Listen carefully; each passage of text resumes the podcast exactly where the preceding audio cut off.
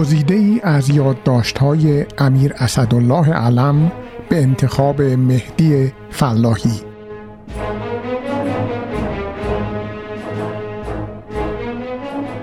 بخش ششم.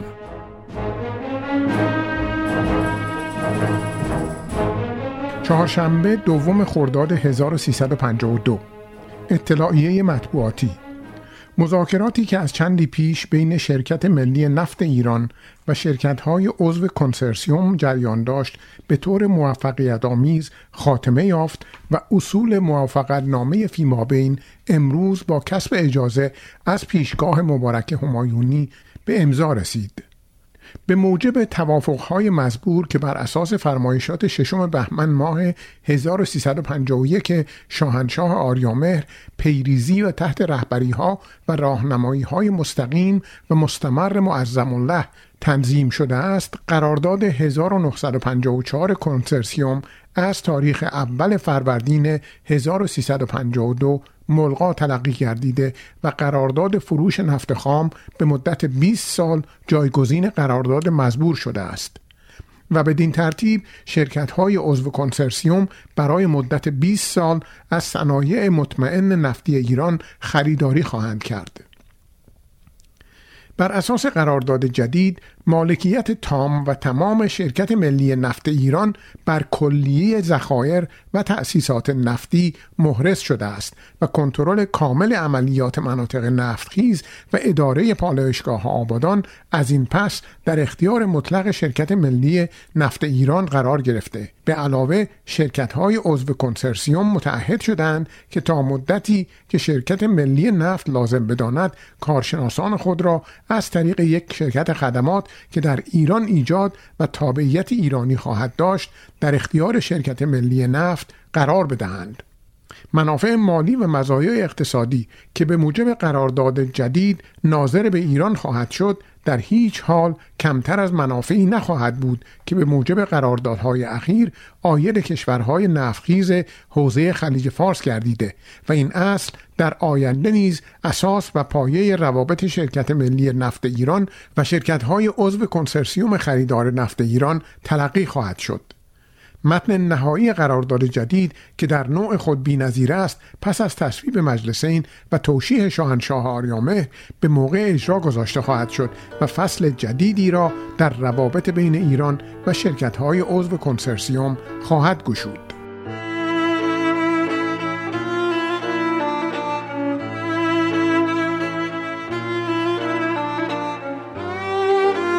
موضوع ترافیک کشتی های پر از اسلحه به مقصد عراق را روزنامه ها منعکس کردند. آیا هویت کشتی ها هم گفته شود؟ چکسلواکی بودند. فرمودن لازم نیست. پس من اینطور نتیجه می‌گیرم که نظر شاهنشاه نیست که روزها را ناراحت بفرمایند بلکه می‌خواهند محملی برای خرید اسلحه زیاد از طرف ما برای مردم پیدا کنند که واقعا درست هم هست یعنی اگر قوی نباشیم و به خود اتکا نداشته باشیم هیچ می‌شویم.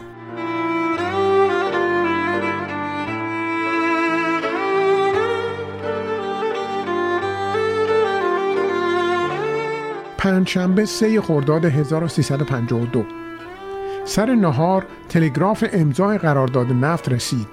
شاهنشاه خواندند و آن را به اقبال لطف فرمودند که ببیند تازه ایشان مطلع شدند که قرارداد امضا شده است.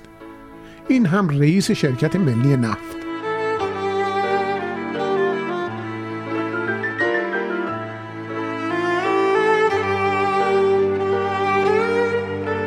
شاهنشاه مدتی در این باره صحبت فرمودند که بالاخره دنیا هم دنبال ما خواهد آمد و جز این راهی نیست که کشورهای صاحب نفت فروشنده و کمپانی ها خریدار باشند و لا غیر.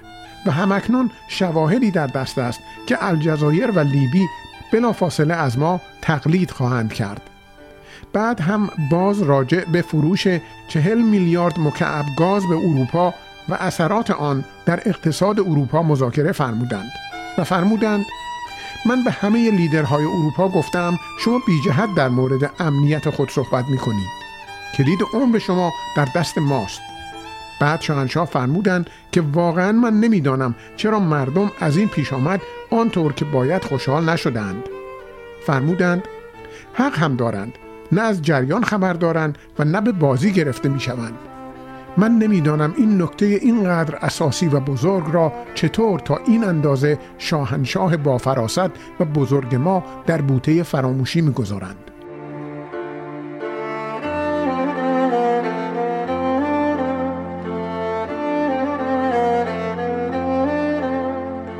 در سرخص خانمی را که نسبتا خوشگل هم بود و از مشهد آمده بود به شاهنشاه معرفی کردند که ایشان نماینده سرخص در انجمن استان هستند. این هم شرکت مردم حتی در کارهای محلی خودشان است. اتفاقا شاهنشاه توجه فرمودند و فرمودند که این مطلب را نمی‌فهمم که چطور ممکن است مردم سرخص این جند خانم را انتخاب کرده به مشهد فرستادند عرض شد خیر حزب او را نامزد کرده و انتخاب شده است. حزب حاکم ایران نوین.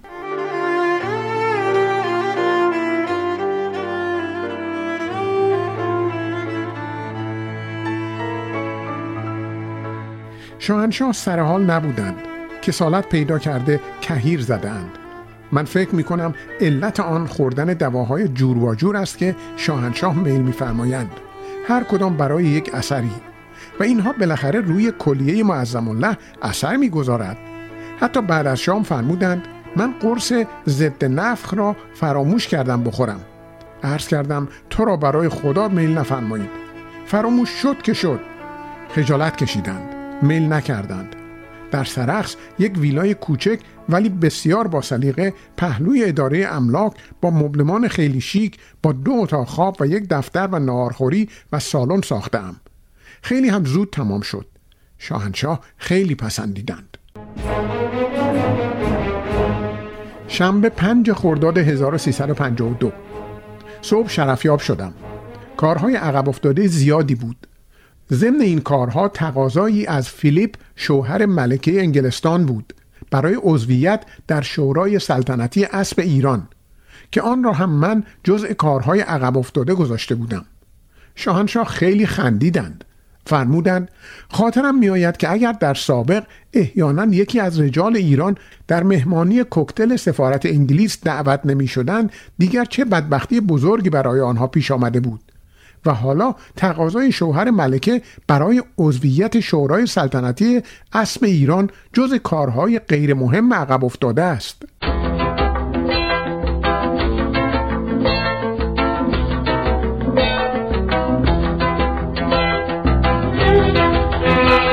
یک شنبه شش خرداد 1352 اسامی دو نفر افسری را که باید به لبنان بفرستیم که ایرانی هایی را که در کمپ فلسطینی ها تعلیم می‌گیرند محرمانه بشناسن عرض کردم. تصویب فرمودند.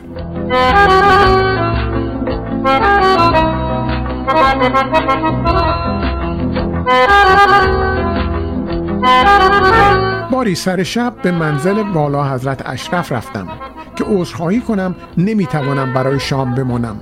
چون مهمان ارتش بود اویسی فرمانده نیروی زمینی هستم که به تازگی زن گرفته است و مهمانی عروسی می‌دهد. بر حسب تصادف شاهنشاه زودتر تشریف آوردند و مرا دیدند. فرمودند همین حالا سفیر امریکا را احضار کن و این مطلب را به او بگو که خبرهای یونان چیست؟ پادشاه یونان از حکومت یونان ناراحت است و فکر می کند که این بازی را برای خلع او راه انداختند آیا شما خبر صحیحی دارید؟ آیا فکر کرده اید که اگر رژیم سلطنتی یونان از بین برود شما با چه وضعی روبرو خواهید بود؟ می‌خواهید یک ایتالیای دیگر و یک عراق دیگر به وجود بیاورید؟ فرمودند همین از او را بخواه و بگو که فوری با پرزیدنت تماس بگیرد و ناراحتی مرا از پیش آمد بگوید.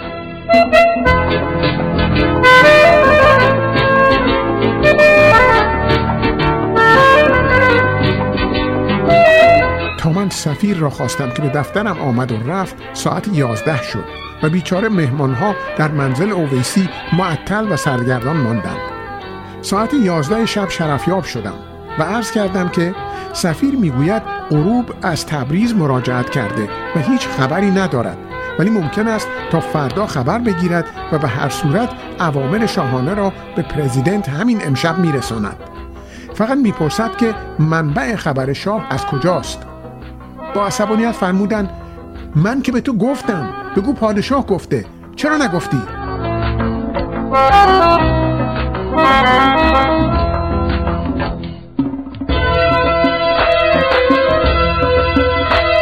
دوشنبه هفت خرداد 1352 عرض کردم در مورد این که تراکتورسازی مسی فرگوسن را اجازه فرموده بودید بیاید در تبریز کار کند حالا گویا باز هم رومانیایی ها می‌خواهند کارشان را توسعه بدهند. وضع آنها چه می شود؟ فرمودند من مسی فرگوسن را برای تراکتورهای 65 اسب خواسته بودم. خیال می‌کنم این احمقها نمی‌توانند تصور کنند که پیشرفت ایران چه خواهد بود. چطور در انگلیس 500 هزار تراکتور دارند در آلمان یک میلیون؟ چطور ما نباید داشته باشیم؟ بعد هم در آینده تمام کار ما با تراکتور سنگین خواهد بود.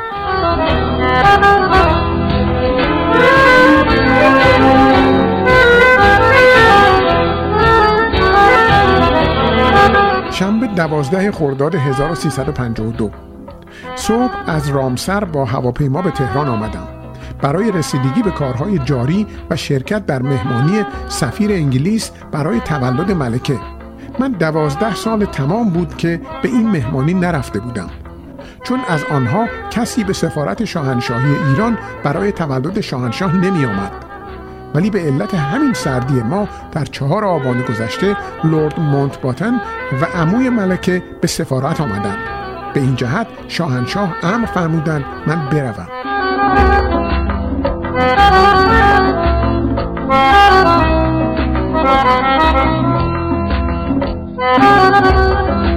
چهارشنبه 16 خرداد 1352 امروز صبح سفیر شوروی به دیدنم آمد راجع به تشریف بردن والا حضرت شمس به شوروی که در جوان قرار بود باشد ولی والا حضرت رد کردند برای سپتامبر دعوت می کرد.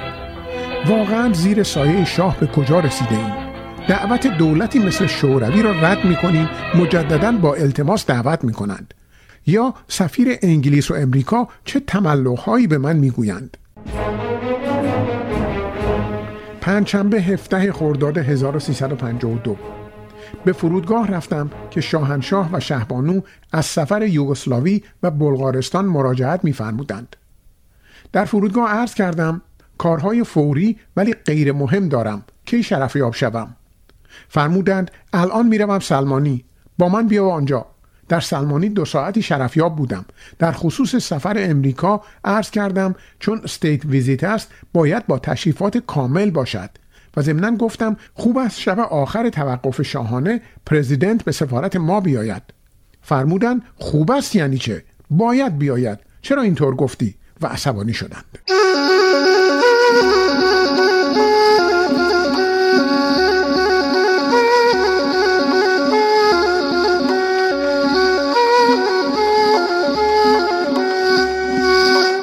جورج پومپیدو وسیله سفیر فرانسه از اولیا حضرت شهبانو دعوت کرده بود که وقتی 21 و 24 ژوئن به پاریس تشریف می‌برند که جایزه بهترین زن سال را دریافت فرمایند روز 23 نهار با او بخورند. به عرض رساندم. تصویب فرمودند و فرمودند به شهبانو بگو. پرسیدند این موضوع را چرا در هلیکوپتر عرض نکردی؟ عرض کردم تا به شما عرض نمی کردم به عرض شهبانو نمی رساندم شاهنشاه را از این عمل خودم راضی یافتم.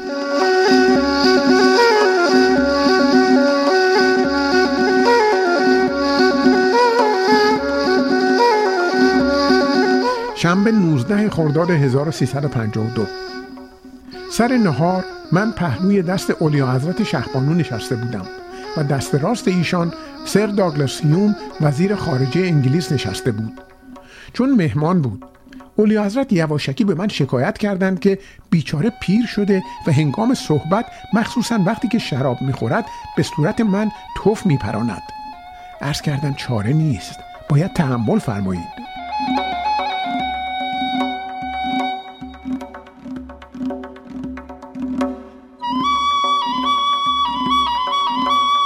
یک شنبه 20 خرداد 1352 به منزل برگشتم. به محض ورود شاهنشاه تلفن فرمودند که ببین چه عکسی پدر ها در روزنامه ها از من و هیوم چاپ کردند مثل اینکه من دارم به هیوم تعظیم می‌کنم.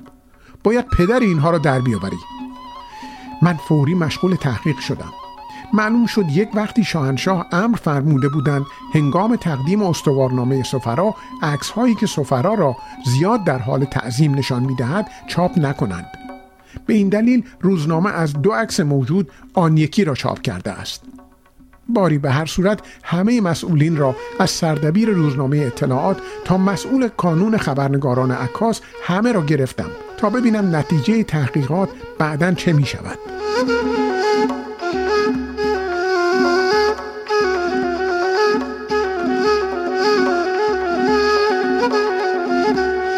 سهشنبه 22 خرداد 1352 صبح شرفیاب شدم. باز هم تحقیقاتی که در مورد عکس های روزنامه کرده بودم به عرض رساندم. ضمنا عرض کردم که یک دختری به نام گاف شایعات عجیبی در شهر می‌دهد که شاهنشاه عاشق دلباخته او هستید. شاهنشاه که به کسی عاشق نمی‌شوید. فرمودند این پدر سوخته را یک وقتی دیدم و من همین مسائل و حرفها را شنیدم حتی به گوش نزدیکان اولیا حضرت شهبانو هم رسیده. به هر صورت او را احضار کن و بگو که اگر از این پدر سوختگی ها بکنی حبس خواهی شد.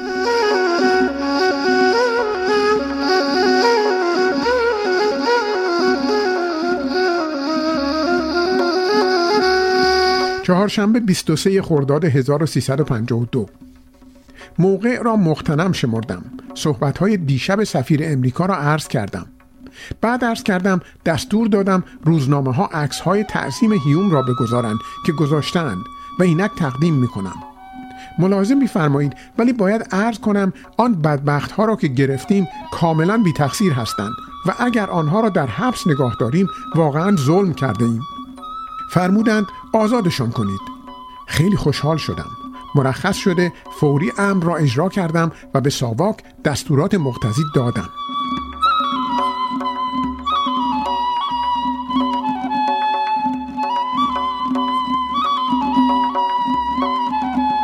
سر شام رفتم شاهنشاه ناراحت بودند و فرمودند روزنامه واشنگتن پست نوشته است که این خرابکاران ایران چیزی نمی‌خواهند که خلاف عقل و منطق باشد فقط با حکومت فردی شاه مخالف هستند عرض کردم وقتی نسبت به خودشان آن همه پدر سوختگی می کنند و قضیه واترگیت را راه می اندازند اعلی حضرت همایونی می خواهید با ما چجور رفتار کنند؟ چه اهمیتی دارد؟ ما باید کار خودمان را بکنیم. فرمودند درست می‌گویی.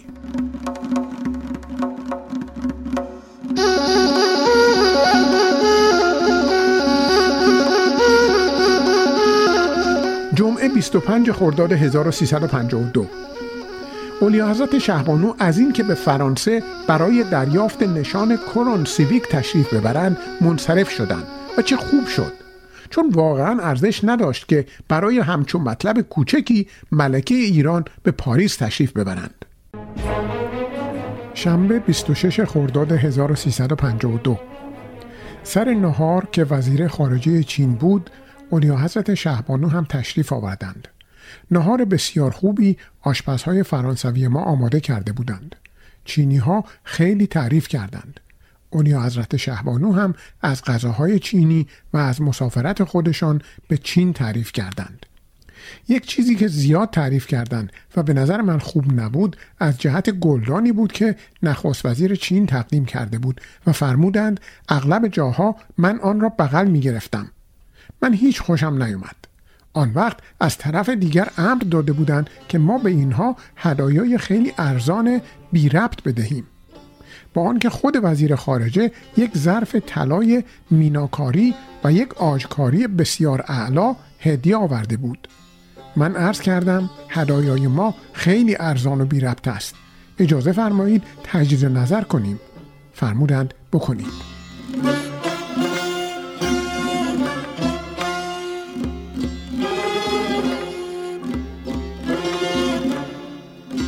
شاید در فصول قبل نوشته باشم که وقتی رئیس دانشگاه پهلوی بودم یک روز سیزده به در از شیراز با یک هواپیمای یک موتوره با دوستم که با من در شیراز بود و تیمسار نصیری و بهبهانیان به کیش رفتیم و وسط صحرا به زحمت فرود آمدیم و سیزده به در حسابی کردیم.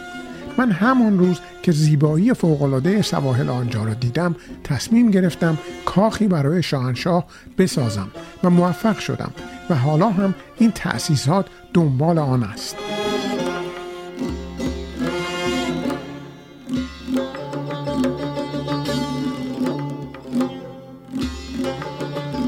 سهشنبه 29 خرداد 1352 اولیا حضرت شهبانو فرمودند برای مسافرت والا حضرت همایونی و فرهناز و علیرضا برنامه تهیه کن که دیزنیلند و سایر جاهای دیدنی امریکا را ببینند.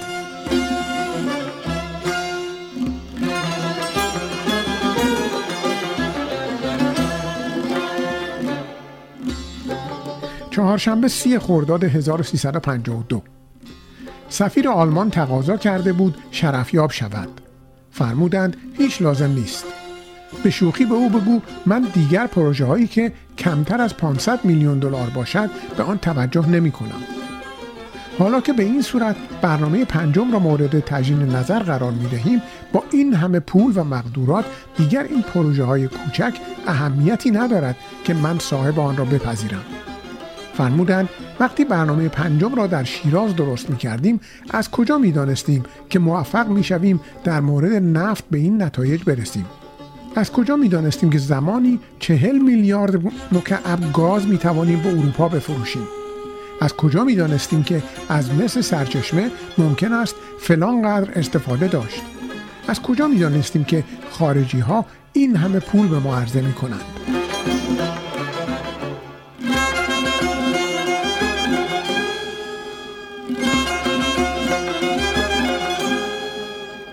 شام در کاخ اولیا حضرت ملکه پهلوی بود. اخیرا یعنی دو سال قبل چشم معظم لها را که آب مروارید داشت عمل کرده ایم. الحمدلله خوب شده است. ولی ایشان تصور میفرمودند عینک به صورتشان نمی آید و تصمیم گرفتند عدسی یا لنز در داخل چشم بگذارند. این کار را امروز انجام دادند هر دو چشم به صورت عجیبی ملتهب بود. من هم تعجب کردم و هم به این روحیه در سن 80 سالگی یا شاید بیشتر آفرین گفتم. وقتی شاهنشاه تشریف آوردن من در کنار بالین اولیا حضرت بودم. به انگلیسی مطلب را خدمتشون عرض کردم. شاهنشاه خندیدند.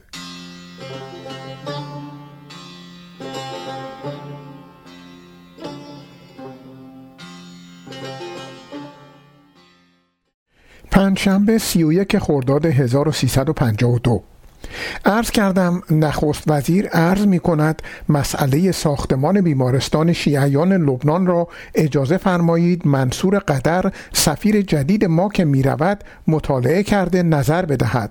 فرمودند نخست وزیر گه خورده که می‌گوید روی امر من باید قدر برود مطالعه کند. بگویید فوری باید این کار شروع بشود.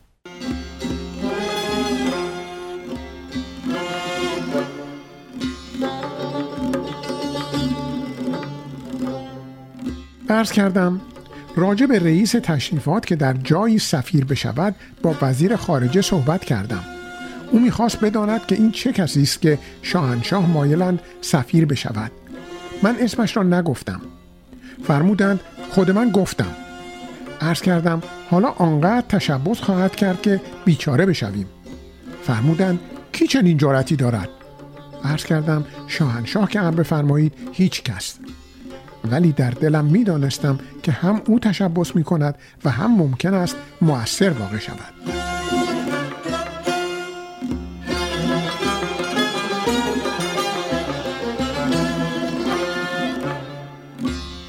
شب مهمانی والا حضرت شمس در مهردشت بود. وقتی شاهنشاه وارد شدند مرا به گوشه ای خواستند که قرص پامبریتین را که باید سر ساعت هشت میخوردم چون آنتیبیوتیک است فراموش کردم بخورم. چیکار کنم؟ حالا ساعت هشت و یک چهارم بود. عرض کردم فوری تهیه می‌کنم. نگران نباشید. فوری هلیکوپتر نشسته به شهر آمده. از دواخانه تجریش خریدم و درست ساعت نه و یک چهارم قرص را برده سر شام یواشکی تقدیم کردم که خوردند. خیلی خیلی راضی شدند تصور نمیفرمودند به این زودی انجام شود.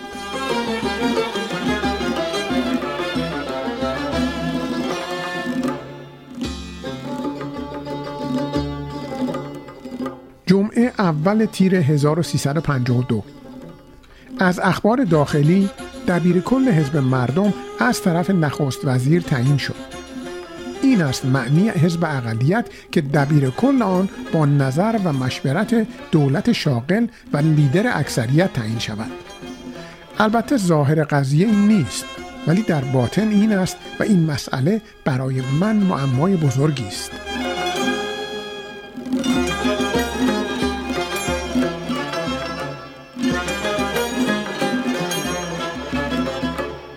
شنبه دوی تیر 1352 سر شام رفتم. مطلب مهمی نبود. صحبت در مورد علا حضرت شاهنشاه فقید بود که خیلی احساساتی بود و حتی برای بچه های خودشان گریه می کرده است.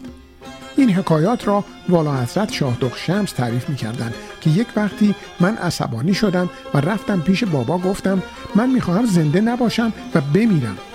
ایشان شروع به گریه کرد و گفت چرا تو بمیری؟ کاش من برای تو بمیرم. این مطالب شاه را که چنین احساساتی ندارند ناراحت کرد. ولی من از شاهنشاه دفاع کردم. گفتم رئیس کشور نمی‌تواند چنین احساساتی باشد.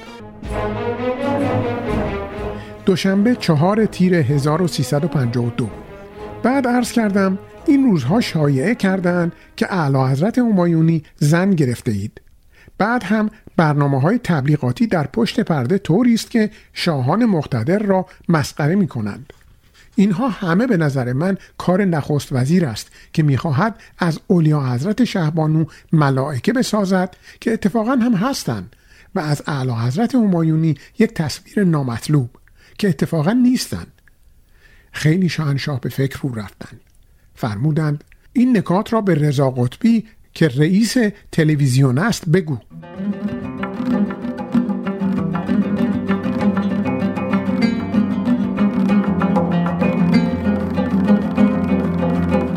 عرض کردم چطور از شاهنشاه به جای آنکه قرارداد جدیدی برای نفت به مجلس ببرند فقط ماده واحده ببرید که قرارداد 1954 لغو است. بعد از این ما فروشنده و اعضای کنسرسیوم و حتی تمام دنیا خریدار است. قراردادهای خرید را دولت که صاحب سهم شرکت ملی نفت ایران است امضا خواهد کرد. فرمودند این کار چه منفعتی دارد؟ عرض کردم حالا ما اگر خودمان را بکشیم که مردم بفهمند این چه قرارداد عالی است نخواهند فهمید. باز اسم قرارداد است و تصویب مجلس و حالا که این عمل که من عرض می کنم در حکم لغو کاپیتولاسیون است. فرمودن آخر این پدر ها زیر بار نمی روند من نسبتا اصرار کردم. شاهنشاه قبول نفرمودند.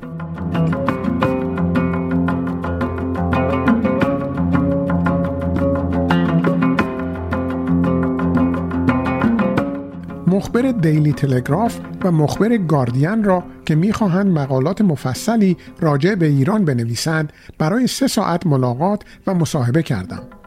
واقعا خسته شدم. چون آمده بودند شاهنشاه را ببینند بعد فرمودند من نمی‌بینم. تو ببین. مخبر دیلی تلگراف سوال کرد چرا به مردم آزادی بیان و قلم نمی‌دهید؟ من جواب دادم وقتی مردم آنچه خواستند به دست بیاورند به دست آوردهاند دیگر چه می‌خواهند؟ چه می‌خواهند بگویند؟ اما به طوری از این جواب خودم خجل بودم که حدی نداشت. مثل جواب کشورهای کمونیستی بود. ولی چیز دیگری نمی‌توانستم بگویم. البته خودم عقیدم این است که با آن نوع آزادی های سیستم اروپا کار ما و کشورهای شرقی به سامان نمی رسد و این مطلب را همه جا گفته و می‌گویم. منتها در استدلال انسان گیر می کند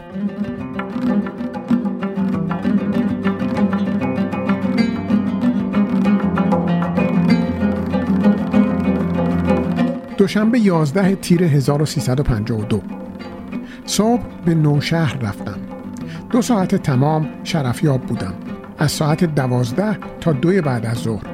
در صورتی که شاهنشاه ساعت یک با ملک حسین معمولا نهار می‌خورند سر نهار شهبانو از شاهنشاه اظهار گله از این تأخیر کردند.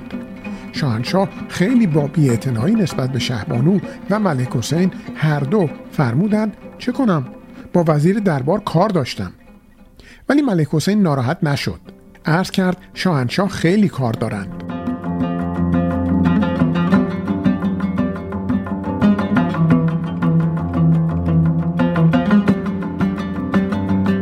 خلاصه ای از گزارش گروه اندیشمندان تهیه کرده بودم و به عرض رساندم. فرمودند با وصف این متن را بخوانم. قربانت گردم. اگر می‌خواستی متن را بخوانی چرا ده ساعت بیشتر وقت مرا گرفتی که این خلاصه را تهیه کنم؟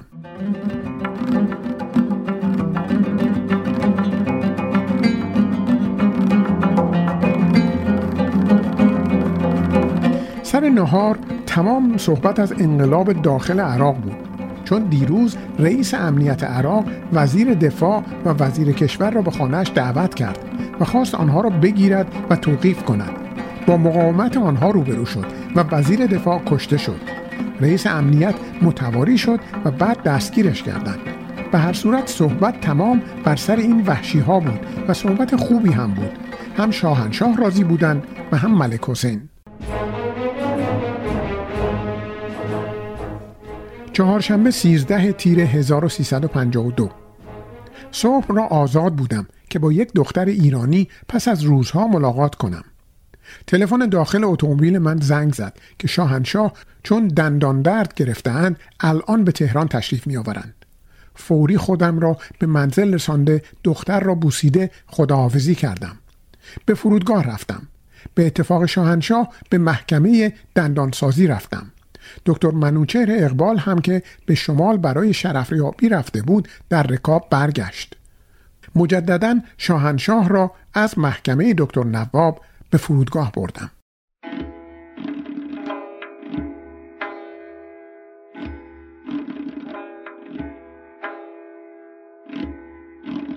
ساعت هفت و نیم برای مهمانی اولیا حضرت شهبانو به نوشهر آمدم. بعد از شام مدتی عرایزم را به شاهنشاه عرض کردم. تعجب است. در مذاکرات خودم با وزیر مختار انگلیس گفته بودم سوریه دو هزار تانک تی 62 روسی دارد. شاهنشاه خیلی عصبانی شدند. فرمودند من کی گفتم؟ گفتم دو هزار تانک دارد که تعدادی هم تی 62 است. همین حالا تلفن کن تصحیح کن. ساعت یازده شب به وزیر مختار انگلیس تلفن کردم. بدبخت را از خواب پراندم و این تصحیح را کردم. بعد رفتم با شاهنشاه و ملک حسین نشستم به حرف زدن. یک ساعتی طول کشید. فرمودند همین حالا به سفیر امریکا تلفن کن فردا بیاید ملک را ببیند. بدبخت سفیر امریکا را هم از خواب پراندم. در نصف شب. حالا که امروز چهار ژوئیه بود و اینها گرفتاری داشتند. ترتیب هواپیما و آمدنش را هم دادم.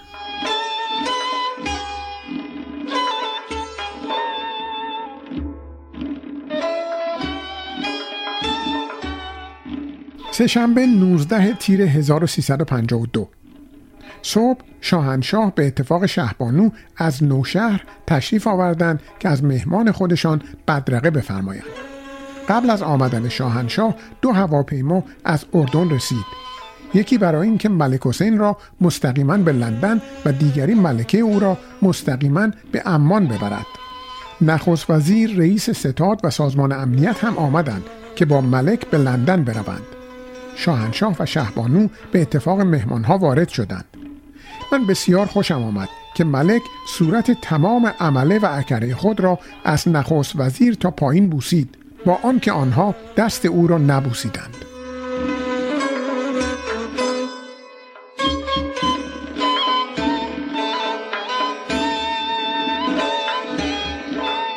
شاهنشاه فرمودند به این فرانسه ها رو ندهید. بگویید من به فرودگاه نخواهم رفت. تو می‌روی پومپیدو را بر میداری میآوری به کاخ. با من شام بخورد بعد او را برمیگردانی. تأکید فرمودند غیر از این چیزی نگویید. می‌خواهد نیاید نیاید. پومپیدو به پکن می رود و رئیس تشریفات او آمده است اینجا راجع به آمدن پومپیدو مذاکره کند.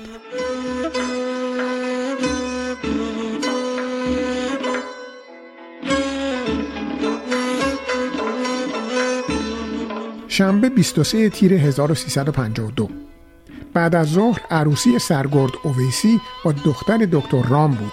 آنجا رفتم. سرکار فرید خانم مادر اولیا حضرت تشریف داشتند. دیدم افسرده هستند چیزی نگفتم. وقتی منزل آمدم قفلتا فرید خانم به منزل من آمدند و مدتی در مورد اشاعه خبر ازدواج شاهنشاه مذاکره کردند. من گفتم دروغ محض است. ولی شایعه را دشمنان ما میاندازند. با وصف این سرکار نباید این حرف ها را بزنید. از این حرف های خال زنکی گریه کردن و سر و صدا راه انداختن بر ضرر خود شماست. چه طرفی از این کار میبندید؟ حال آمدیم چنین اتفاقی هم افتاده باشد. سر و صدا راه انداختن شما که علاج آن را نمی کند من اگر برای سرکار احترام قائل بودم و هستم برای این است که خودتان را بالاتر از این حرفها نگاه داشته بودید. به هر صورت طوری شدید حرف زدم که خانم از کرده پشیمان شد و از من قول گرفت که چیزی به شاه عرض نکنم. وگرنه خیلی مسائل دیگر را هم مخلوط با این کار می‌کردند و چیزی هم طلبکار می شدن. بعد که رفتن خانم علم که حضور داشت گفت خیلی تندی کردی معنی نداشت. گفتم شما فضولی نکنید.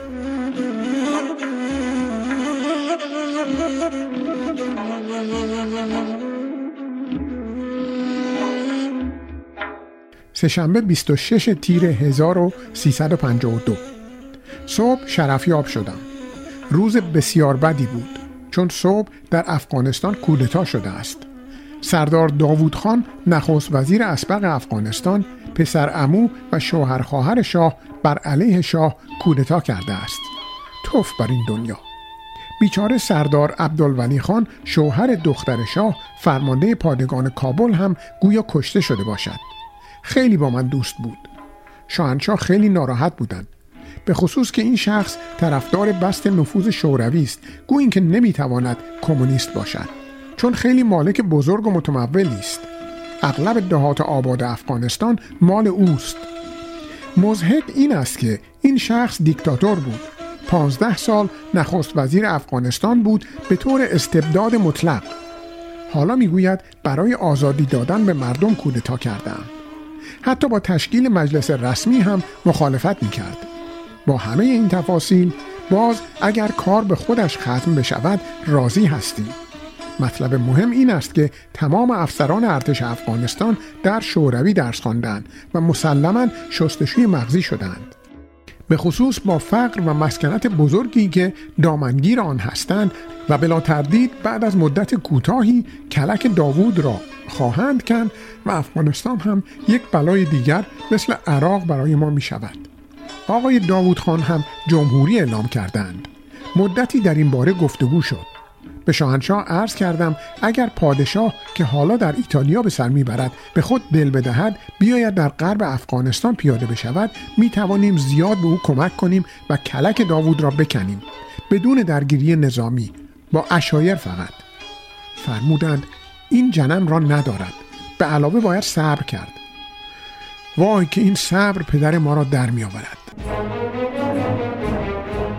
چهارشنبه 27 تیر 1352 مذاکرات با فرید خانم را به تفصیل عرض کردم. عرض کردم من جواب محکم دادم ولی به هر حال این شایعه بسیار بد است. فرمودند برو فکری بکن. عرض کردم این دخترهای بی سر و پا را که هر کسی معرفی می کند بالاخره این زحمتها را راه می اندازند. شاهنشاه خندیدند ولی ناراحت بودند. سر شام رفتم. صحبت تمام از افغانستان بود و صحبت خصوصی مدعوین من جمله خود اولیا حضرت ملکه پهلوی ازدواج شاهنشاه. یعنی چه؟ مثل اینکه همه دیوانه شدند.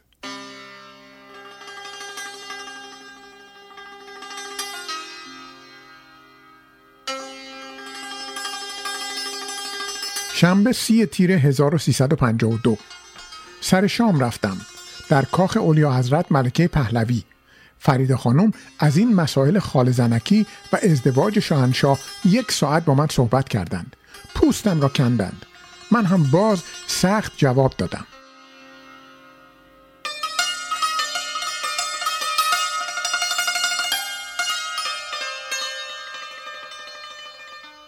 امروز مصادف با سی تیر کذایی است که دکتر مصدق که وسیله قوام السلطنه برای سه چهار روز برکنار شده بود با کمال قدرت قوام را ساقط کرد و مجددا بر سر کار آمد.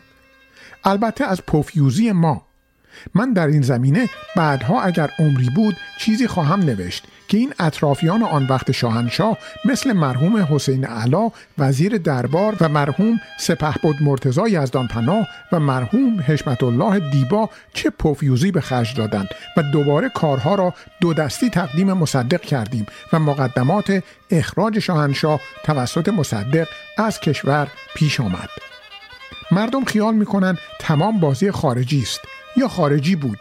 ولی من تصور می کنم اگر انسان اندکی شهامت و دل داشته باشد خارجی می‌خورد که بتواند فضولی بکند. تمام بدبختی ها که داشته ایم بر اثر پوفیوزی و بزدلی خودمان بوده است.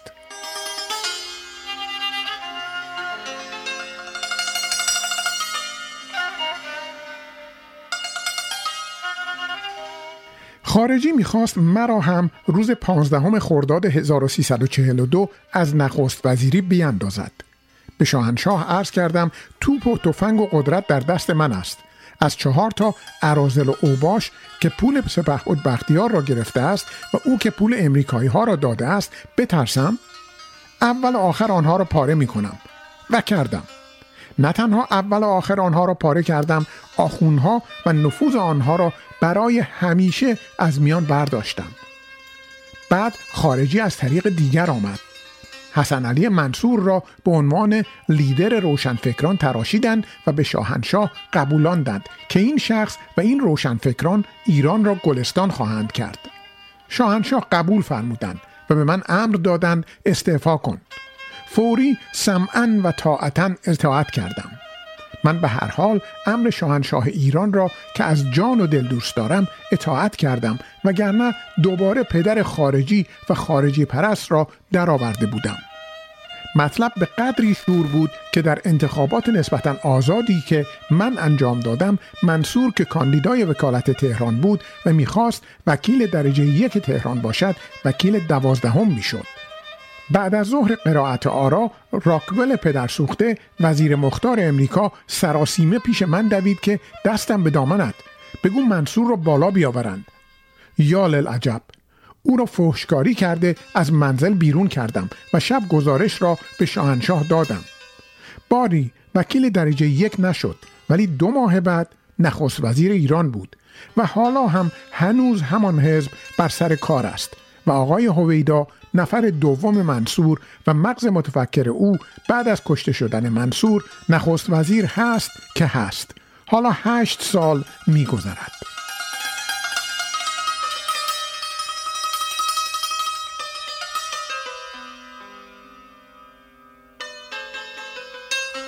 یک شنبه سی و یک تیر 1352 صحبت های دیشب فرید خانم را عرض کردم. و من جمله این که ایشان به من می‌گفتند دختر من خوشبختانه به تجمل عادت نکرده است. یعنی اینکه می‌تواند طلاق بگیرد. گویین که این را بر زبان نیاوردند ولی معنی آن این بود. فرمودند زکی و بعد مفصل صحبت کردیم که چه باید بشود. قرار شد برای این دختری پدر سوخته شوهری پیدا کنیم.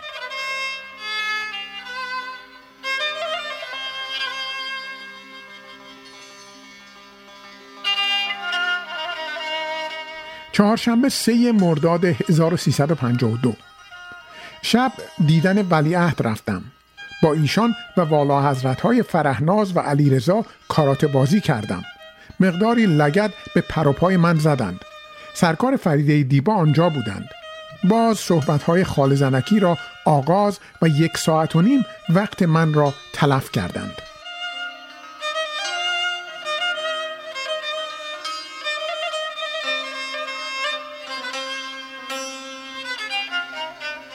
یک شنبه هفت مرداد 1352 وقتی شاهنشاه وارد شدند من داخل هواپیما رفتم. شاهنشاه به صورت استفهام نه اعتراض از من پرسیدند این تشریفات چیست؟ عرض کردم از خودشان بپرسید. اعلی حضرت مهم هستید اینها کوچکی می کنند چه باید کرد؟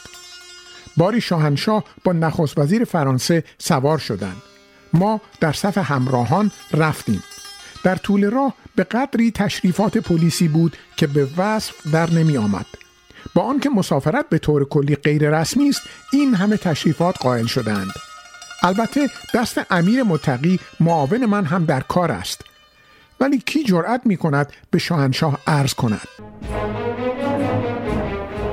یک شنبه هفت مرداد 1352 قرار بود برای به دست آوردن نتیجه چکاپ به بیمارستان بروم. نرفتم. من باز دچار زیاد شدن گلوبول سفید شدم. به شاهنشاه عرض کردم. فرمودند قصه می‌خوری. از این جهت است.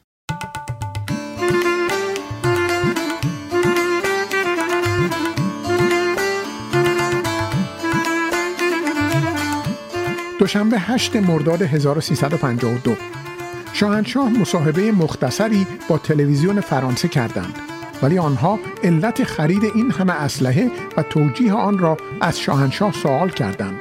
شاهنشاه جواب دادند من احتیاج ندارم این کار را برای دنیا توضیح بدهم. ما ملت زنده و بزرگی هستیم و هرچه لازم دانستیم برای عظمت خود انجام می دهیم خیلی خیلی عالی بود. شب هم عینا تلویزیون فرانسه نقل کرد یعنی نشان داد.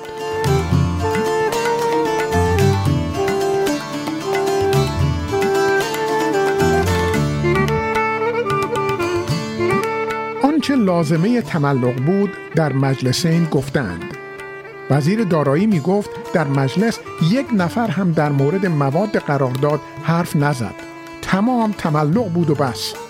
عجب ملت بیچاره هستیم به هر حال افسوس من آن است که کار با این عظمت شاه بدون دلیل کوچک می شود می‌گویند گفتی باور کردم تأکید کردی شک کردم. قسم خوردی فهمیدم دروغ می‌گویی. به نظر من هویدا این بازی ها را برای گول زدن و منحرف کردن افکار شاهنشاه در می آورد و تعجب دارم که مردی چنین باهوش و با گول این حرف ها را می خورد یا وانمود می کند که گول می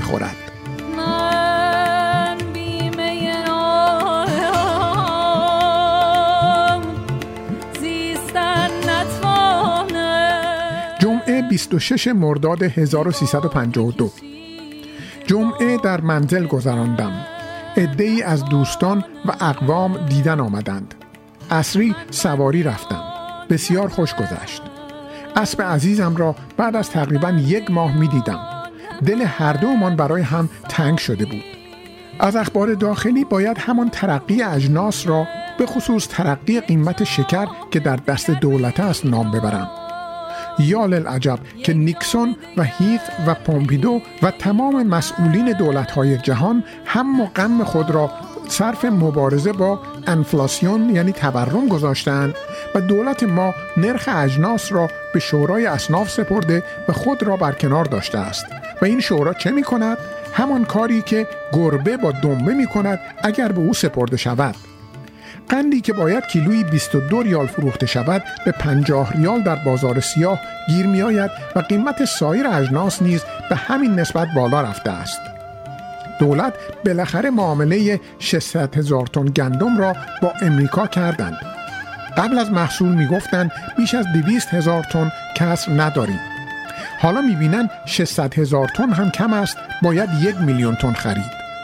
قیمت گندم از آن تاریخ تا حالا 100 درصد بالا رفته و ملت ایران 70 میلیون دلار قرامت این ندانم کاری را می‌دهد باری زیاد ننویسم در این گیرودار جشن 28 مرداد برپا می کنیم و همین مردم را به سان و رژه می بریم. یا از شاهنشاه استقبال یک میلیون نفری می کنیم. برای چه؟ من وضع را قابل انفجار می بینم و بسیار نگرانم.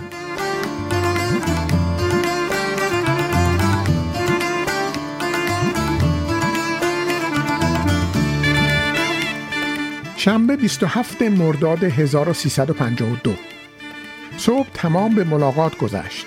شاید صد نفری را دیده باشم. واقعا این کار جانکاه است. ولی چه کنم؟ تنها سوپاپ اطمینان من هستم که لاقل مردم دلخوش می کنند که شاید عرض آنها به گوش شاهنشاه برسد. درست است که دستگاه های انتظامی دائما گزارش عرض می کنند ولی به هر حال دست مردم به آنها نمی رسد که باعث دلخوشی مردم بشود. حزب اقلیت هم که ماشاءالله تعالی دست نشانده دولت شده است.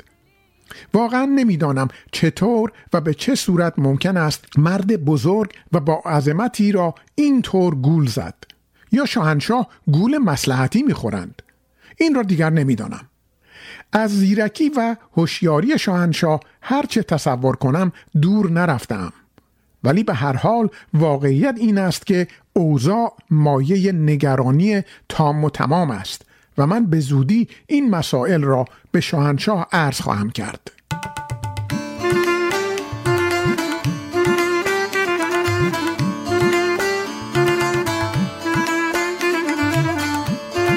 یک شنبه 28 مرداد 1352 قسمت امور اجتماعی دربار شاهنشاهی در مورد شهدا واقعا عالی عمل کرده است.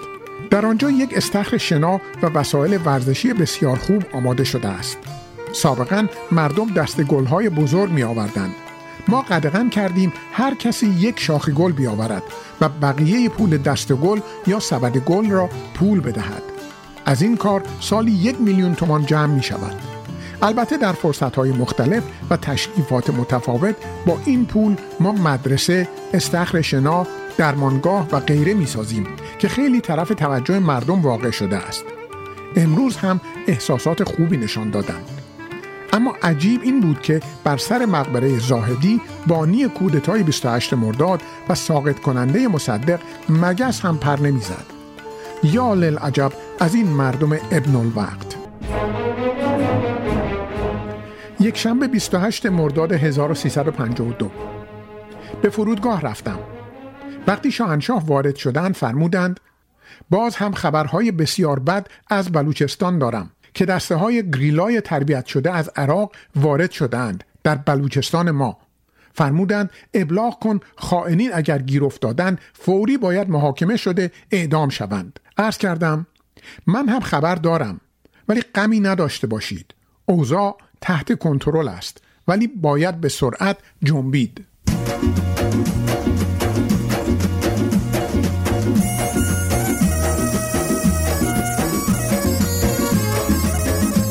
چندی پیش شاهنشاه مصاحبه ای با یک روزنامه هندی کردند و سران اشایر را به طور کلی خائن خواندند.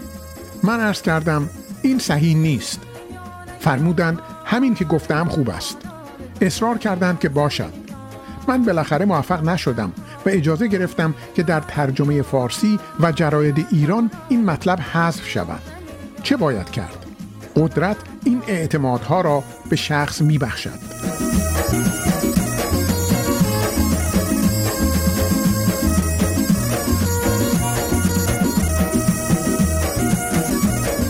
دوشنبه 29 مرداد 1352 به فرودگاه رفتم. که اولیا حضرت شهبانو را که از نوشهر برای افتتاح کنگره ورزشکاران آسیا تشریف می آورند خیر مقدم بگویم. تشریف آوردند و طبق معمول با من سرسنگین بودند. من در دلم می خندیدم و در عین حال حق به ایشان می دهم بالاخره زن است و تابع احساسات. شاید ارزش یک زن هم همین باشد.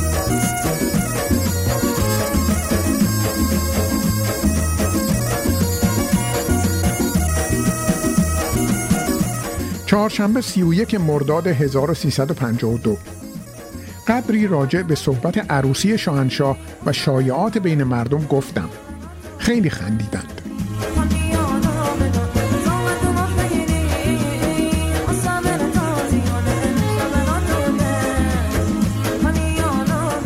دوشنبه 5 شهریور 1352 صبح در شرفیابی مقداری باز راجع به شایعه ازدواج صحبت شد به اینکه بر ما مسلم شده است که این تبلیغات وسیله شوروی ها انجام می گیرد. در دلم گفتم اگر نه وسیله دولت خودتان. البته قسمت اول درستتر است ولی من اخیرا نسبت به دولت خیلی سوء زن پیدا کردم و ترسم از این است که اولیا حضرت شهبانو را نیز در دست گرفته باشند. زبانم لال باشد. ولی زن ضعیف و نفس است و جاه طلب.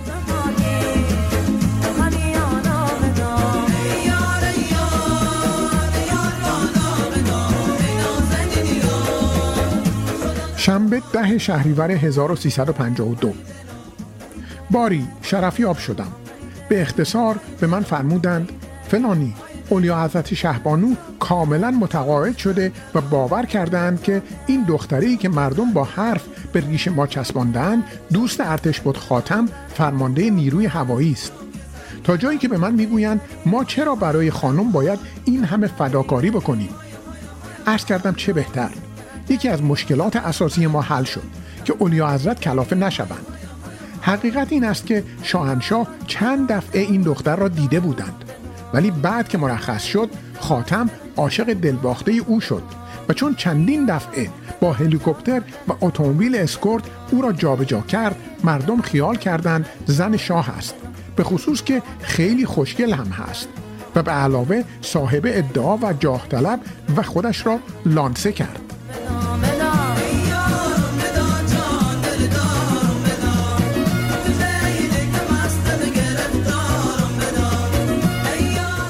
به من فرمودند به خواهرم اشرف بگو من از این حرکات عوام فریبانه خوشم نمی آید شما ثروت خودتان را وقف امور خیریه می کنید در حدود چندین ده میلیون تومان.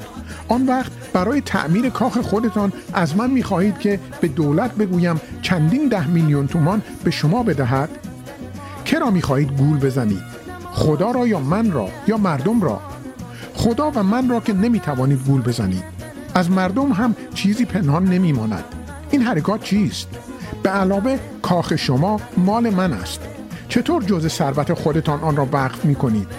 من حرفی ندارم ولی از این حرکات عوام فریبانه نفرت دارم. بارک الله بر این طرز فکر. خدا عمرش بدهد.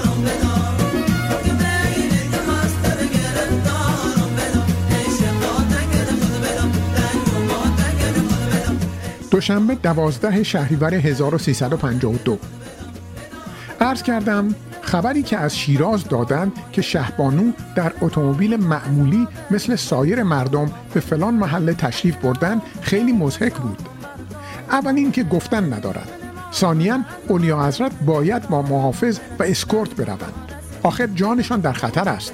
در همه دنیا این طور است. شاهنشاه خنده معدیداری فرمود. فرمودند خیر کسی شهبانو را نمی کشد کشتنی من هستم. من دیگر چیزی عرض نکردم. شنبه 17 شهریور 1352 باری صبح کنفرانس بود. نخست وزیر، وزیر علوم و وزیر آموزش و پرورش گزارشاتی عرض کردند. بعد دکتر محمد باهری معاون من که حسب الامر مبارک ملوکانه دانشگاه ها را بازرسی می کند خلاصه ای از نتیجه بازرسی خود عرض کرد که یک ساعت تمام طول کشید و همه را تحت تاثیر قرار داد. شاهنشاه هم فوق العاده توجه فرمودند. خوشحال شدند که دستگاه خودشان یک همچون مطالعات عمیقی و صحیحی می تواند بکند. گزارش باهری سه هزار صفحه است. از نکات مهمی که به ارز رساند وضعیت دانشجویی بود. با آنکه از همه تسهیلات و بورس ها استفاده می کنند دل به کشور ندارند. برای چه؟ واقعا سوال مهمی است. به عقیده من چون در هیچ چیز کشور چه در محیط دانشگاه و چه در محیط خانواده و کشور احساس مشارکتی نمی کنند. درست است که بعضی از آنها تحت تأثیر عوامل خارجی ممکن است باشند و ای را هم دنبال خودشان بکشانند. ولی این بیتفاوتی عمومی فقط معلول این عامل نمی‌تواند باشد.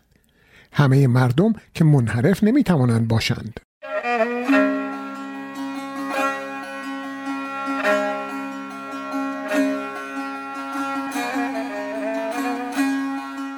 خود را در پناه این مرد بزرگ قرار می دهد و طرز رفتاری که با مردم دارد مثل دولت غالب به مردم کشور مغلوب است. بی و گاهی هم خشونت آمیز انتخابات را که مداخله می کند و انگشت می برد حتی انتخابات ده و شهر را. برای مردم و علاقه مردم چیزی باقی نمی ماند همه بی تفاوت می شوند من موفق شدم این مطلب را کم کم به خاطر شاهنشاه خودم راه بدهم که این راه هر قدر هم ترقی مادی بکنیم راه صحیحی نیست.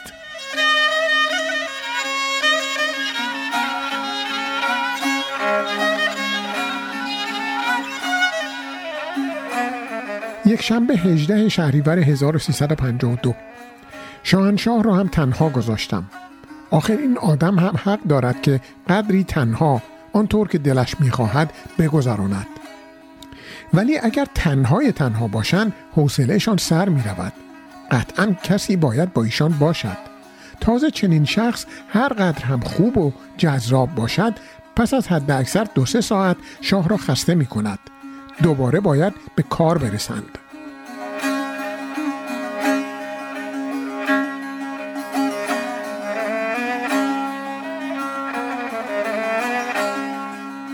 چهارشنبه 21 شهریور 1352 در مورد امور خانوادگی صحبت کردیم. فرمودند به اشرف خواهر من بگو شما باید تصمیم بگیرید یا واقعا کار خیر بکنید و از تظاهر و دماگوژی بپریزید در این صورت من حاضرم با شما راه بروم. یا آنکه اگر می‌خواهید از این کارها بکنید با من کاری نداشته باشید. آخر چطور می‌خواهید استفاده های بیرفت بکنید و از دست دیگر اموال خود را وقف می‌کنید؟ من سردر نمیآورم. مگر خواهرم شمس که زندگی عالی برای خود ترتیب داده و از محل فروش زمین های خود الان قصرهای عالی بنا می کند و بهترین زندگی را می کند کسی از او طلبکاری می کند اتفاقا مردم این زندگی صاف و راست را بهتر دوست دارند. عرض کردم اطاعت می کنم با ایشان شخصا صحبت خواهم کرد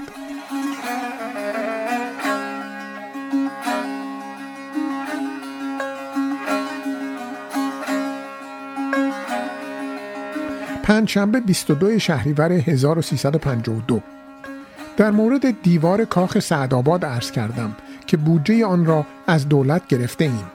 حالا امر فرموده اید ساخته نشود. فرمودند آخر معنی ندارد پول دولت در منزل شخصی من خرج بشود. عرض کردم برای حفاظت جان شماست. فرمودند دیواری که شما می‌خواهید بکشید مثل تعیین حدود ثبتی است یا دیوار قلعه. برای حفاظت سیم و این چیزها لازم است نه چنین دیواری. به هر حال اجازه نمی دهم پول دولت در منزل من خرج شود. خدا عمرش بدهد. باری باز هم موضوع منتفی ماند.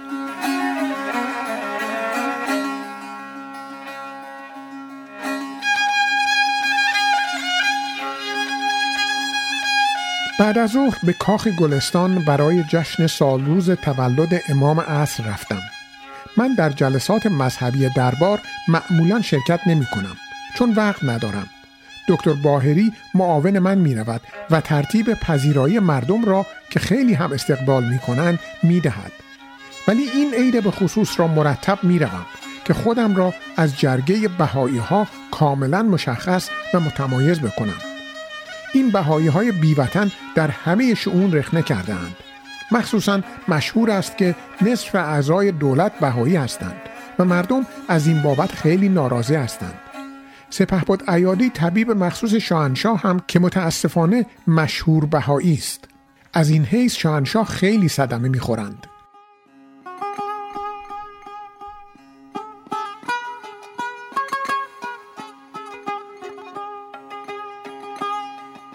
از اخبار مهم جهان شورش ارتش شیلی بر علیه آلنده رئیس جمهور کمونیست آن کشور است که دیروز اتفاق افتاد. مدتی اعتصابات گوناگون در جریان بود تا بالاخره امور کشور فلج شد و دیروز ارتش کودتا کرد و آلنده خودکشی کرد. ولی البته او را کشتند. از خوشحالی آمریکا و ناراحتی شوروی و بلوک شرق چنین پیداست که دست CIA در کار بوده. بالاخره امریکای جنوبی حوزه نفوذ امریکاست. امریکا نمی‌توانست ساکت بنشیند که تمام سرمایه های او در آنجا ملی بشود که هیچ یک کوبای دیگر به این بزرگی به وجود بیاید. شنبه 24 شهریور 1352 صبح شرح ملاقات خودم را با سفیر چین به عرض رساندم. من جمله عرض کردم وقتی پاکت دعوت را به من داد پا شد و به من تعظیم کرد. وقتی آداب رسوم تربیتی هست برای کمونیست هم که شد فراموش نمی شود. مطالبی که با سفیر چین مذاکره کردم به عرض رساندم که این مسئله تقریبا برای اینها روشن شده است که شاهنشاه منتظر آمدن چوانلای به ایران هستند که بعد بازدید بفرمایند. سفیر می‌گوید فعلا خیال خروج از چین ندارد. چون باز گرفتار کنگره خلق چین که سوای کنگره حزب کمونیست است می باشد.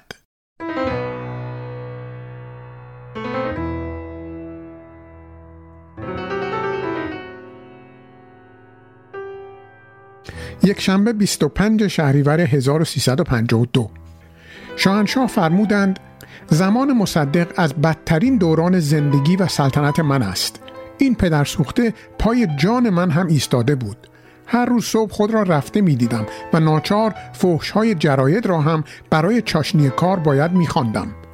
پدر سوخته کریمپور شیرازی از اهانت به ناموس من هم خودداری نمی کرد.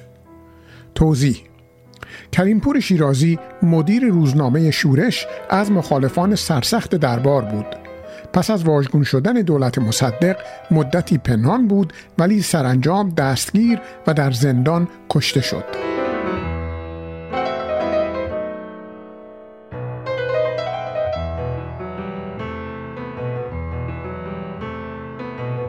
در مورد اینکه چطور اولیا حضرت شهبانو قبول کردند که موضوع آن دختر که گفتند زن شاه شده دروغ است و او رفیق ارتش بود خاتم شوهر خواهر اعلی حضرت همایونی است فرمودند.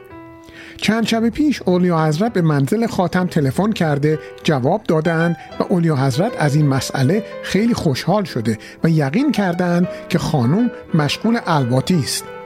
به هر صورت مدتی خندیدیم که ماشاءالله اقبال شاهنشاه بلند است.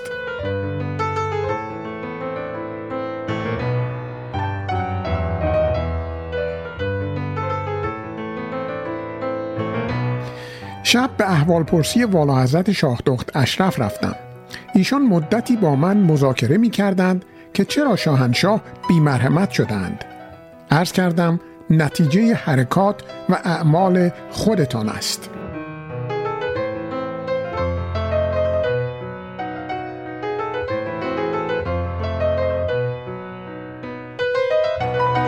دوشنبه 26 شهریور 1352 راجع به تأسیس بنیاد علم که در بیرجن تأسیس می کنم و در وسیعت نامه هم هست اجازه گرفتم. شاهنشاه با تأمل اجازه فرمودند. خیلی باعث تعجبم شد. بعد هرچه فکر کردم که این شاهنشاه روشندل خیر چطور در این مسئله تأمل فرمود. به این نتیجه رسیدم که اظهار وجود را به هیچ صورتی نمی‌تواند قبول بکند. البته حق هم دارد. شاهنشاه است و الملک و عقیم است.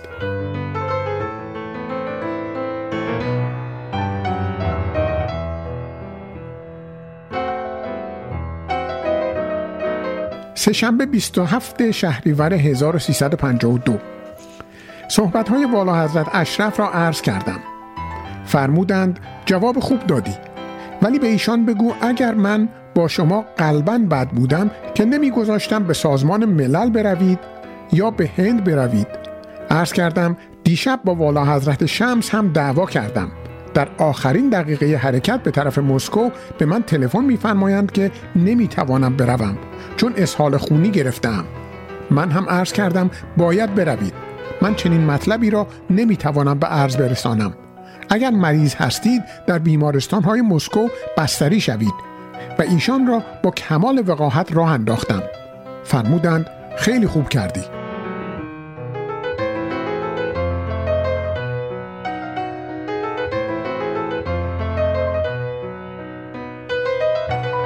فرید خانم مادر گرامی اولیا حضرت شهبانو دیدنم آمدند. باز هم همان حرفها و گله های زنانه را آغاز کردند. جواب بسیار سخت دادم که مطلبی که گذشته دیگر حرف و گله ندارد موضوع عروسی. و معلوم شده که دروغ است. دیگر چه میفرمایید؟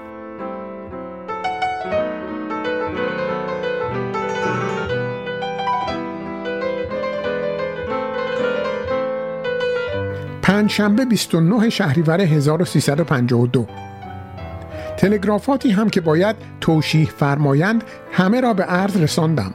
من جمله تلگرافی از ارتش بود طوفانیان از امریکا که می‌خواهم برای خرید اسلحه وام بگیرم وزارت دارایی برای گرفتن نرخ کمتر بهره مداخله می کند کار عقب میافتد.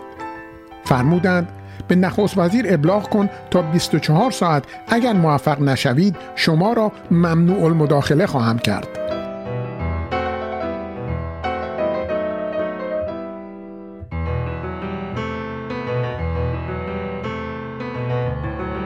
یک شنبه اول مهر 1352 فرمودند یک زن ترک روزنامه نویس پدر سوخته آمده با اقوام این دختره پدر سوخته ملاقات کرده است. آنها گفتند موضوع عروسی در بین نبود ولی رفیقه شاه بوده است. فوری تحقیق کن موضوع چیست. اینها دیگر باید تنبیه بشوند. دوشنبه دوم مهر 1352 آیت الله خانساری بابت این که بخشنامه شده در بعضی دبیرستانها که به نام دبیرستان اسلامی معروف است بعضی دخترها چادر دارند باید چادر را بردارند ناراحت است. او از لحاظ خودش ناراحت است ناراحت باشد چون پیشوای شیعه است و از لحاظ شیعه حرف او درست است. فرمودند درست است ولی من هم چاره ندارم. اگر این کارها را نکنیم که نمی‌توانیم جلو چپ یا چپگراها را بگیریم. به هر قیمتی شده این کار را خواهیم کرد. ولو به قیمت بستن این مدارس. مگر تمام انقلاب ما را همین آخوندها تخته نمی کردند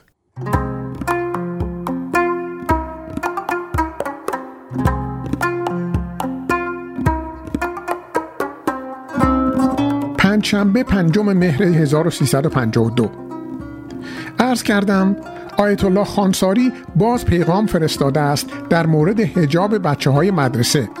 با آنکه امر مبارک شاهانه به نظر من هم منطقی و هم مطاع است که در دنیای امروز و ایران امروز نمی شود دنبال این حرفا رفت ولی چون با ایشان دوست هستیم بهتر این است که برای او مفری پیدا کنیم. دکتر باهری اینطور فکر کرده که به او بگوییم شما به هر صورت در مقام خود که دارید و خلاف کلام الله هم در مورد هجاب نمی توانید حرفی بزنید می توانید توصیه بکنید که اگر کسی نخواست بچه اش بدون هجاب باشد به مدرسه نرود از طرفی دولت هم بگوید بچه هایی که با چادر میآیند در مدرسه پذیرفته نمی شوند.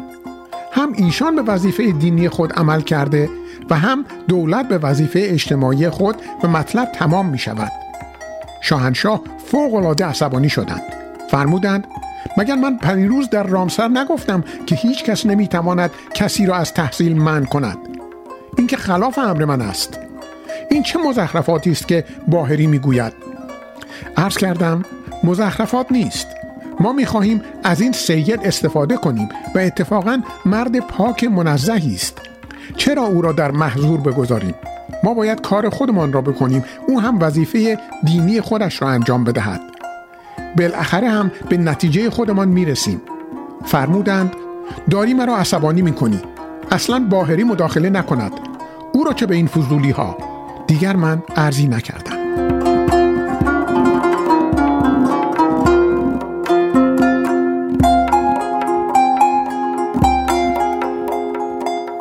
فرمودند دیگر چه کاری داریم؟ عرض کردم گوشت و خاربار خیلی گران شده است قیمت گوشت ران از دوازده تومان کیلویی به شانزده تومان معامله می شود آن هم ظرف دو روز گوشت مخلوط از ده تومان به چهارده تومان آن هم وسیله گوشت فروشی های وزارت کشاورزی شاهنشاه خیلی عصبانی شدند فرمودند وقتی گوشت نیست چه باید کرد؟ عرض کردم چرا نباید باشد؟ من ناچارم از لحاظ وظیفه غلامی و خدمتگذاری به عرض برسانم که مردم فوق العاده ناراحت هستند.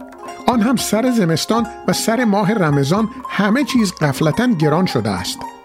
درست است که یک قسمت تحت تأثیر دنیاست ولی غلام فکر می کنم مسئولین امر هم خیلی قفلت کرده و می کنند و مخصوصا این تشکیلات اصناف مشغول سوء استفاده های کلان است. فرمودند ابدا چنین چیزی نیست. شما خارج گود هستید نمی‌دانید چه میگذرد. عرض کردم البته همین طور است ولی مطلب این است که به هر صورت عدم رضایت مردم زیاد است و غلام این امر را خطرناک می بیند شاهنشاه خود دانید. دیگر چیزی نفرمودند.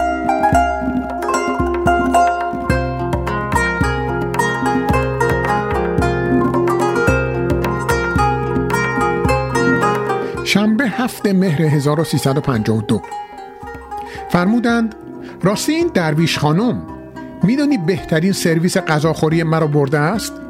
به جان نیاوردم. فرمودند فرید خانم مادر شهبانو بهترین سرویس غذاخوری که داشتم به خانه خودش برده است. عرض کردم به اجازه چه کسی؟ فرمودند نمی‌دانم خیلی با عصبانیت.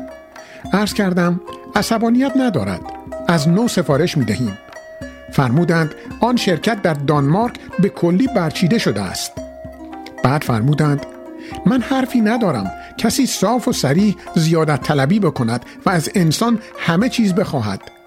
ولی ادعای درویشی و این حرکات با هم جور در نمی آید فرمودند خواهرم اشرف هم متاسفانه همینطور است.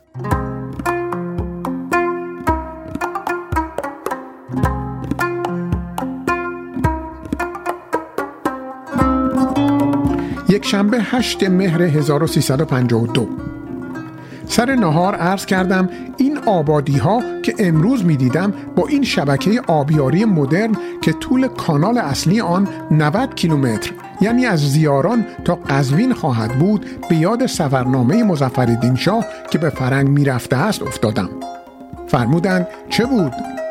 عرض کردم می‌گویم نزدیک قزوین از راه دور یک کلاقی را با تفنگ گلول زنی زدیم. الحق خوب زدیم. امیر بهادر جنگ صد اشرفی دست خودش تقدیم کرد. شب هم به علت پادرد نمک کالسباد خوردیم. چون نخوابیدیم فکرهای خوبی برای قزوین کردیم. شاهنشاه خیلی خندیدند. ولی من قافل بودم که نوه مزفر شاه پسر فرمانده لشکر قزوین و سر نهار نشسته است. بعد از ظهر ملتفت شدم. به اتاق خواب شاهنشاه رفتم و مطلب را عرض کردم و مجددا خیلی بیشتر خندیدیم.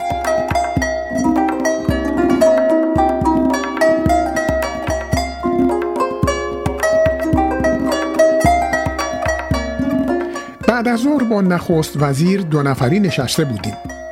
به من گفت چه خوب است لااقل من و تو هر هفته یک بار با هم نهار بخوریم. خیلی مسائل ما حل می شود و می توانیم مشترکن مسائلی را به عرض برسانیم. وقتی دو صدای یک جور شدیم شاهنشاه زودتر قبول میفرمایند گفتم من حاضرم راجع به مسائل کشوری این کار را بکنم.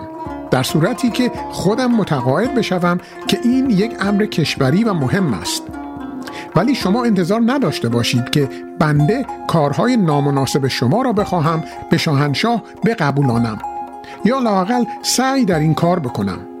آن وقت برخلاف وجدان خودم در وهله اول و بعد برخلاف عهد صداقت خودم به شاه عمل کردم و این کار میسر نمی شود.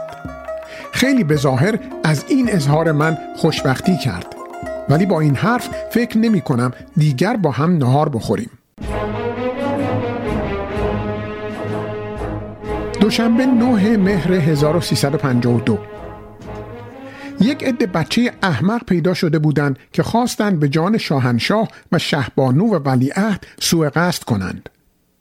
عرض کردم چه لزومی دارد این خبر منتشر شود؟ فرمودند لازم است چون بعد باید محاکمه شوند. عرض کردم با وصف این مسلحت نیست. فرمودند چرا مسلحت هست؟ تو نمی‌فهمی.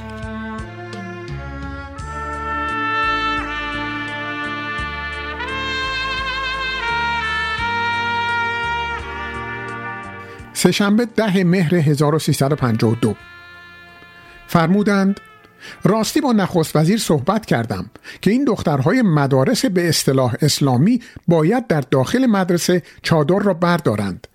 اگر خواستن وقتی که از در مدرسه بیرون می‌روند چادر سر کنند مانع ندارد. فوری به باهری بگو به آیت الله خانساری خبر بدهد. گو اینکه دیشب به نخست وزیر گفتم به باهری تلفن بزند. عرض کردم باهری صبح پیش من بود خبر نداشت.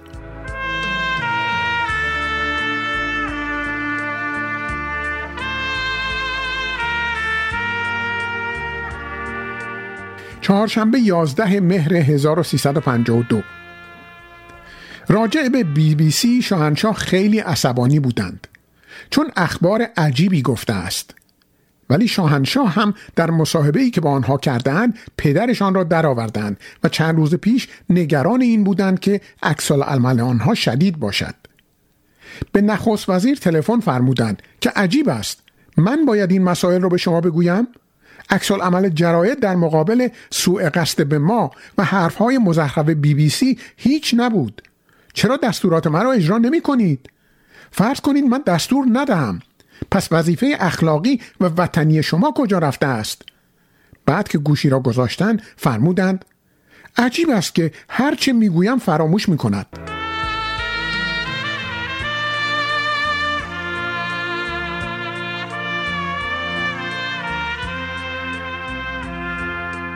پنجشنبه دوازده و جمعه 13 مهر 1352 جمعه والا حضرت همایونی برای اهداع جام ولیعهد به بازیکنان برجسته تیم خردسالان کشور که بین خراسان و اصفهان به فینال رسیده بود به مشهد تشریف آوردند. اندل ورود طبق معمول ایشان را به حرم متحر بردیم. ماشاءالله بچه باهوش و بافتانتی است و من تعجب کردم از اینکه در مقابل زریح واقعا با خلوص نیت ایستاده دعا کرد به پاپا و مامان و مردم ایران. من دو سه دقیقه صبر کردم که واقعا شاید دعا می کند. بعد دیدم حرکت نمی کند. به ایشان نزدیک شدم و عرض کردم حالا می توانید حرکت کنید. مثل این بود که واقعا از خواب بیدارش کرده باشم. تمام این تشریفات و ما را به کلی به کلی فراموش کرده بود. بچه سیزده ساله. خیلی تعجب کردم.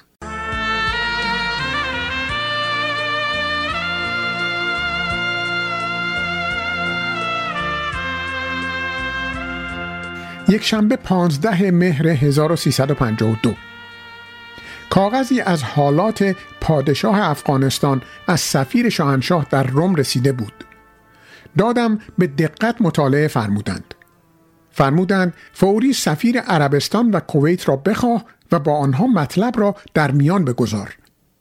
عرض کردم جسارت می کنم ولی ارزش ندارد. ماهی ده هزار دلار را خود شاهنشاه مرحمت فرمایند. قدری تحمل فرمودند. فرمودند شاید خودش راضی نباشد که از ما تنها بگیرد. عرض کردم ما که محرمانه می دهیم شاید اگر بخواهد منزلی یا قصری بخرد احتیاج به کمک عربستان و کویت باشد.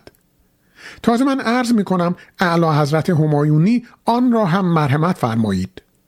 فرمودند پس بنویس که ما این ده هزار دلار را برای مخارج ماهیانه شما می دهیم اگر بیشتر لازم است و می‌خواهید منزلی بخرید اگر در این موقع مسلحت در خرید منزل برای شما باشد آن وقت شاید کمک کویت و عربستان لازم بشود.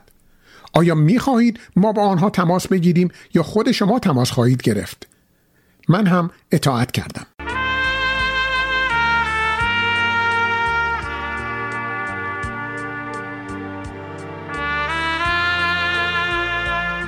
مدتی راجع به بی بی سی صحبت شد. فرمودند مرتیکه پدر سوخته گفته است با این همه اسلحه که ایران می‌خرد احتمال انقلاب در ایران نمی رود چون با قوای انتظامی سرکوب می شود پدر سوخته کارگر و دهقان راضی ما می‌خواهد انقلاب کند؟ خیلی عصبانی بودند. ضمنا فاینانشال تایمز هم مقاله بسیار بدی راجع به تورم در ایران نوشته بود. پرسیدند خواندی؟ عرض کردم بلی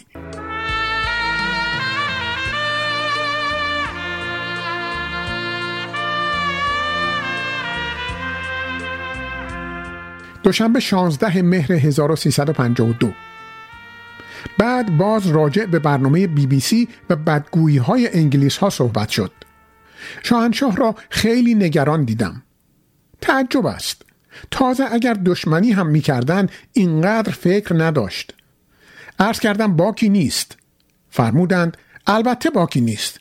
ولی این پدر سوخته ها که اخیرا اینقدر راه آمده بودند چطور یک دفعه برگشتند؟ به هر صورت دیگر اعتنای سگ به آنها نکنید.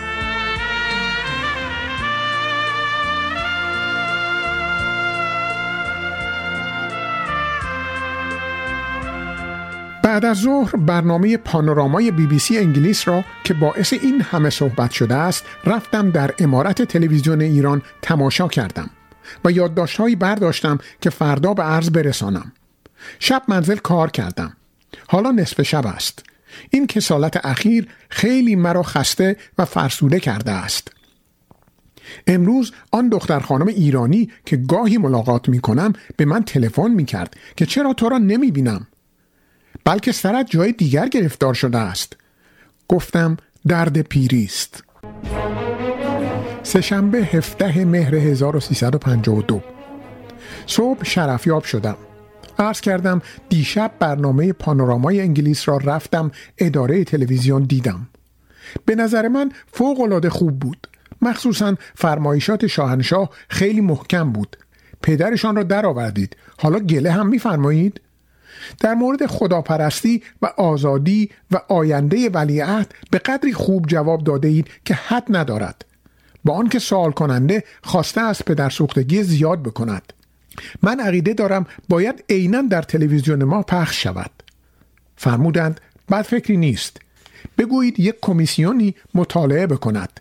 ولی در تفسیر خیلی پدر سوختگی کرده است. عرض کردم او خواسته است اعراب را از قدرت ما بترساند. بعد هم بگوید در ایران آزادی نیست. بعد هم بگوید قدرت شاهنشاه زائل شدنی است چون قدرت یک شخص قابل دوام نیست. خب جوابش را می دهیم ولی در عوض فرمایشات شاهنشاه غرور ملی را خیلی تحریک می کند عالی است. فرمودند بسیار خوب عمل کنید. فرمودند جواب اینها را جور دیگر خواهم داد. در صحنه تجارت آنجاست که می‌توان ماه آنها را پیچاند. خیال می‌کنی پومپیدو که با این اصرار به دیدن ما آمد اگر فشار تجارتی ما نبود این کار را می‌کرد؟ همه کارهای آنها را قطع کردم. من جمله مطالعه در متروی تهران را. به این جهت به گوه خوردن افتادند.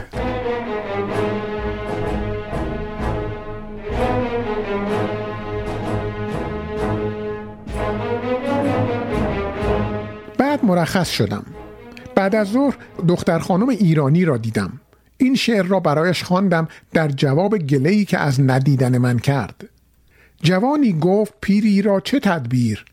که یار از من گریزد چون شوم پیر. جوابش داد پیر نقض گفتار که در پیری تو هم بگریزی از یار.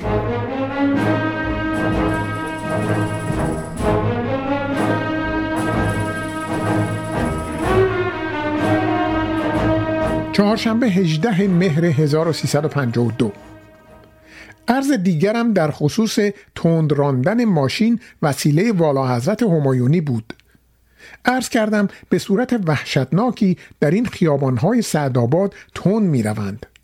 فرمودند خودت برو با ولیعت صحبت کن که تو تعلق به کشور داری چرا این کار را می کنی؟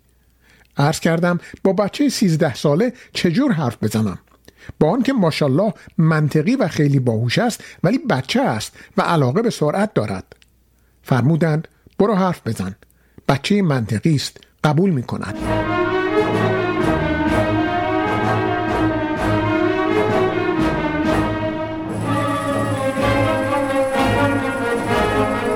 دکتر غلام حسین مصدق پسر دکتر مصدق معروف نخست وزیر اسبق استدعا کرده بود اتومبیلی برای خود از طریق دربار وارد کند. اجازه فرمودند. عجبا از روی اولی و گذشت دومی.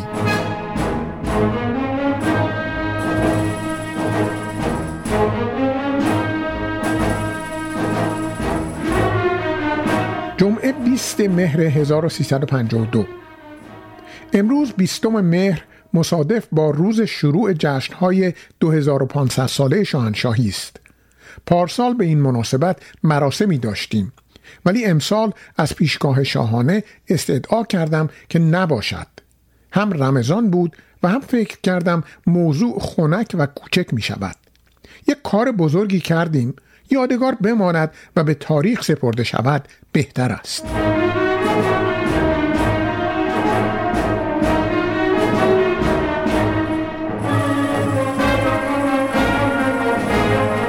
شنبه 21 مهر 1352 صبح شرفیاب شدم. ابتدا به ساکن شاهنشاه فرمودند نمی‌دانم این مطلب را به امریکایی ها بگوییم یا نه. عرض کردم مطلب چیست؟ فرمودند سفیر شوروی که پنجشنبه پیش من آمد تقاضا داشت هواپیماهای شوروی از راه ایران به بغداد و دمشق بروند. من رد کردم. بعد اصرار کرد که ایروفلوت که خط سیویل است برای یک پرواز جهت بردن وسایل یدکی خودشان به بغداد برود. آن را اجازه دادم. عرض کردم از دو حال خارج نیست. یا امریکایی ها دوست هستند یا نیستند. اگر دوست هستند باید مسائل را به هم بگوییم. و اگر نیستند که باید سیاست خودمان را عوض کنیم. من عقیده دارم باید به آنها گفته شود. فرمودند بسیار خوب. پس سفیر امریکا را بخواه و به او بگو.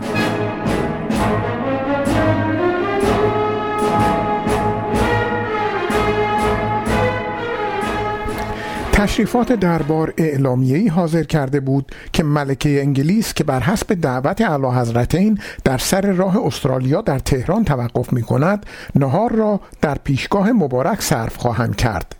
فرمودند این گوزها چیست که این قریب رئیس تشریفات در قریبی میاندازد؟ بگو مهمان ما هستند. مگر من هم فتح علی شاه هستم که شمشیر بکشم و بگویم وای به حال روس؟ واقعا از این طرز تفکر شاهنشاه لذت بردم.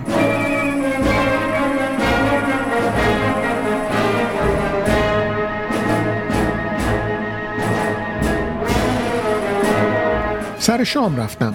صحبت از جنگ بود و اینکه چطور روزها که به اعراب کمک می‌کنند کسی چیزی نمی‌گوید. ولی نسبت به امریکا همه ایراد دارند. اولیا حضرت قضاوت های بچگانه میفرمودند. من چیزی عرض نکردم. یک شنبه 22 مهر 1352 در مورد آمدن ملکه انگلیس فرمودند اگر شوهرش همراه نیست چرا اولیا حضرت به فرودگاه تشریف بیاورند؟ عرض کردم یقین دارم فیلیپ همراه نیست. باز هم تحقیق می کنم بعد مرخص شدم تحقیق کردم معلوم شد نمی آید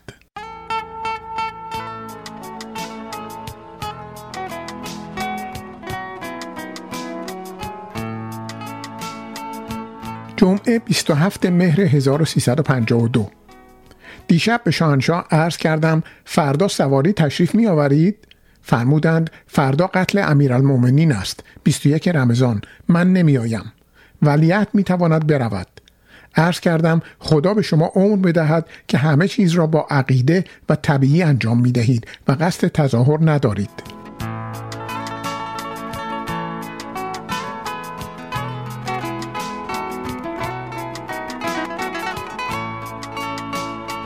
شنبه 5 آبان 1352 صبح شرفیاب شدم.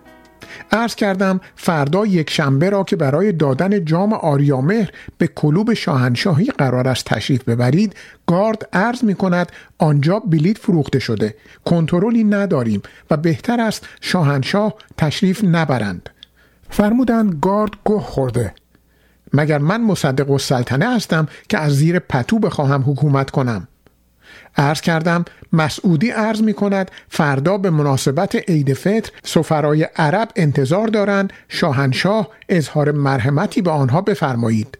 فرمودند مسعودی مدیر اطلاعات هم گه خورده.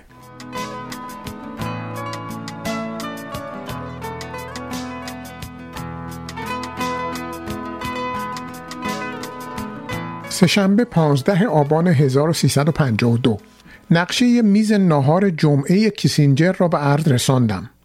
اسم رئیس تشریفات خودمان را که گذاشته بودم حذف کردند. فرمودند می‌خواهم دنباله مذاکرات سر نهار باشد. هرچی کمتر بهتر. از طرف آنها کیسینجر خواهد بود و جوزف سیسکو معاون وزارت امور خارجه در امور خاورمیانه و افریقا و سفیر امریکا طرف ایران شاهنشاه آریامهر من و وزیر خارجه.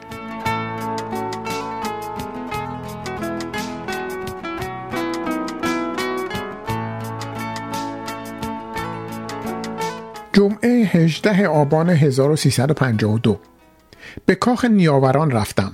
کیسینجر رسیده بود و شرفیاب بود. من ماندم تا سیسکو با وزیر خارجه آمدند. شاهنشاه مقرر فرمودند کیسینجر تنها شرفیاب شود. من به جای وزیر خارجه خجالت کشیدم. با کیسینجر سفیر امریکا هم بود ولی بقیه نبودند. من مکرر نوشتم که الملک و عقیم کافر و گبر و یهود باید بداند که در این ملک رئیس فقط یکی است. گوییم که به وزیر خارجه بر بخورد. می توانم حدس بزنم که چون وزیر خارجه با نخست وزیر صمیمیت دارد از این جهت هم شاید نخواستند مسائل در حضور او بحث شود. خدا و شاه می‌داند و بس.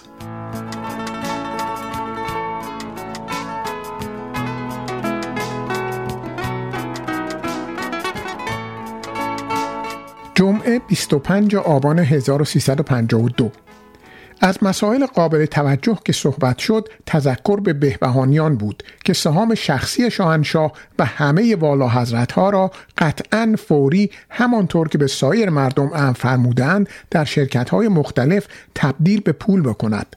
فرمودند چطور می شود به مردم طور دیگر امر بدهم و خودم طور دیگر عمل کنم؟ خدا به شاه عمر بدهد. واقعا با انصاف و واقع بین است.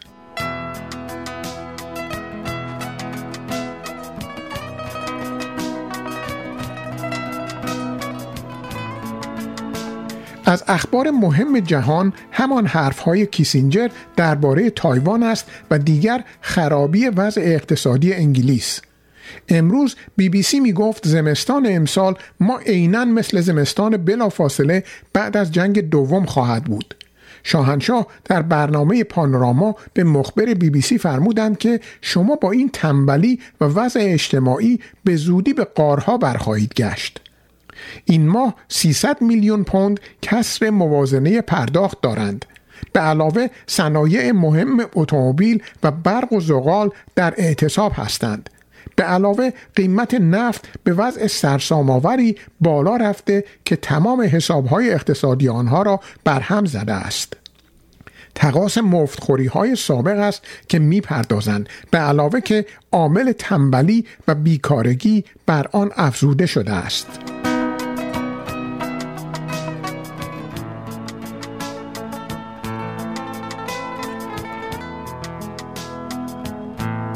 یک شنبه 27 آبان 1352 صبح زود ناصر آمری دبیر کل حزب مردم که جای دکتر کنیست با سیبیل های آویزان پیش من آمد که از نطقهای من در گرگان که گفتم باید تحصیلات و معالجه برای مردم مجانی باشد شاهنشاه عصبانی شدند.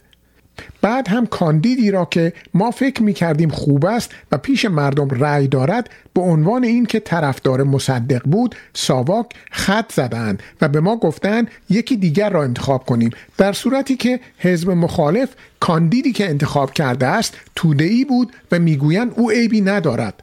حالا هم اجازه شرفیابی خواستم به من نمی‌دهند. چه خاکی بر سر بریزم؟ در دلم خیلی خندیدم. گفت ترتیب بده که شرفیاب شوم. گفتم بسیار خوب سعی خواهم کرد. در دلم گفتم ولی شما باید در ته چاه به عشق عمر مار بگیرید. کجایش را خانده ای؟ به این صورت حکومت دو حزبی محال است و لازم هم نیست.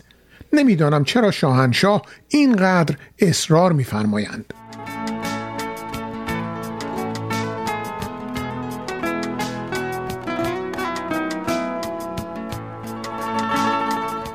بعد شرفیاب شدم. در خصوص پسر سناتور کندی که پایش را می‌برند عرض کردم اجازه فرمایید احوال پرسی شود. با اکراه اجازه فرمودند به اردشیر زادی تلگراف کنم که احوال پرسی نماید. شاهنشاه به سابقه مداخلات کندی ها در امور ما خیلی از آنها بدشان میآید. دو برادر که مردند این آخری است.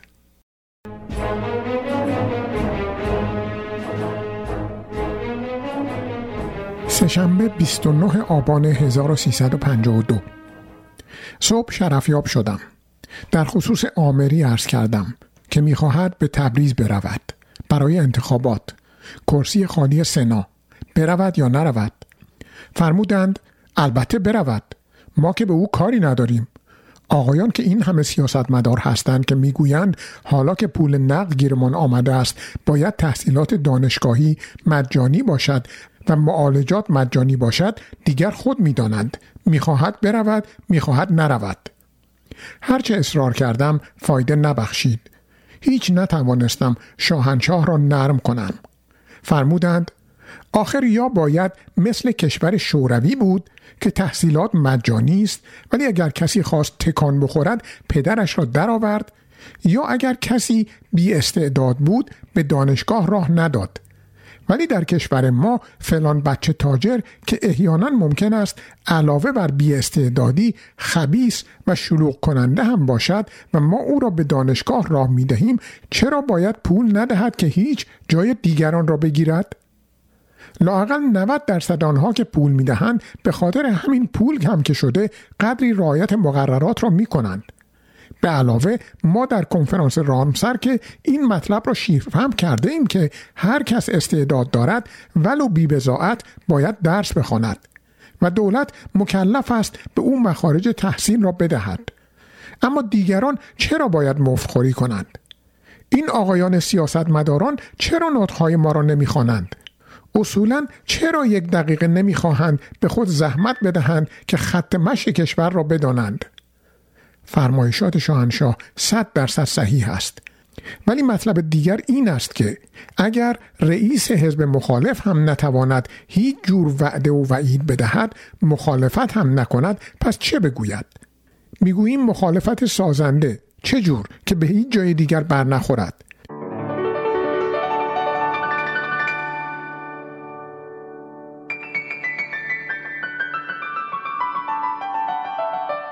ارز کردم ملک حسین برای خودش و نخست وزیر و وزیر دربار و رئیس ستاد 25 کیلو خاویار و 25 کیلو تخمه خواسته است. فرمودند هدیه کنید ولی وای به این اشتها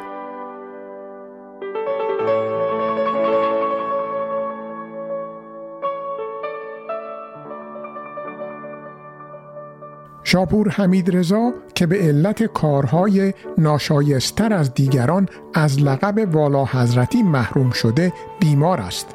می‌خواهد به مسافرت برود. عرض کردم اجازه میفرمایید؟ چون باید رفتنش با اجازه باشد. فرمودند علاوه بر آن که اجازه می‌دهم مخارج سفر و بیمارستان او هم هرچه شد بدهید. نباید که بمیرد.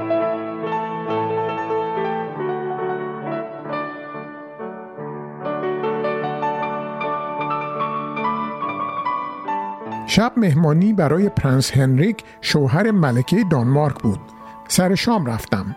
بعد فیلم مزهک خوبی دیدیم که خندهدار بود. مطلب مهمی نبود. شنیده بودم که این آقا اوا خواهر است. وقتی که او را دیدم یقین کردم درست است.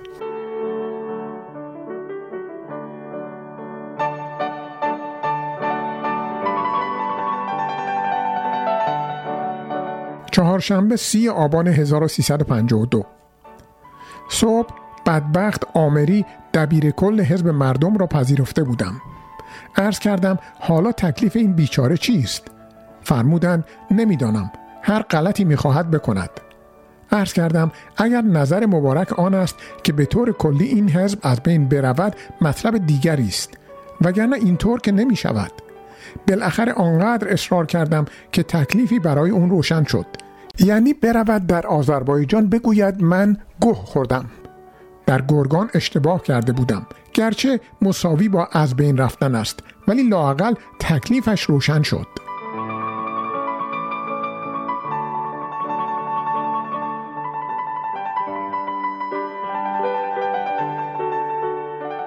ارز کردم دیروز سفیر عربستان سعودی برای شکار ولیعهد سعودی که من گفته بودم می تواند بیاید و از امتیازات والا حضرت های ایران برخوردار باشد خیلی اجر لابه داشت که حالا که تو می‌گویی نمی‌تواند هوبر شکار کند آبروی من می رود و دچار محضور شدید شدم. به او گفتم این امتیاز را خود والا حضرت های ایران هم ندارند. ما شکار هوبره را برای سه سال قدغن کرده ایم و اجازه نمی دهیم. گفت آخر من گفتم. به شاهنشاه عرض کردم. حالا اجازه بفرمایید چند عددی فقط با باز شکار کند که آبروی غلام هم کم و بیش می رود چون روز اولی که به او گفتم خودم هم نمی‌دانستم که این شکار قدغن است. فرمودند می‌خواستی بدانی. حالا بگو من اشتباه کرده ام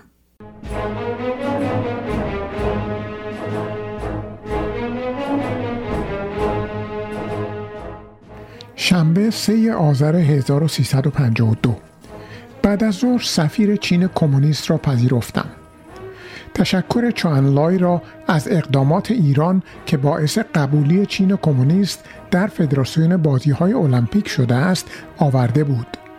به او گفتم این ابتدای همکاری ماست. ما بعدها باید در همه زمینه ها اقدامات مشترک بکنیم. چون منافع مشترک زیاد داریم. امنیت خلیج فارس و اقیانوس هند منافع تجارتی منافع بین المللی در سازمان ملل یو و غیره همه را تصدیق کرد.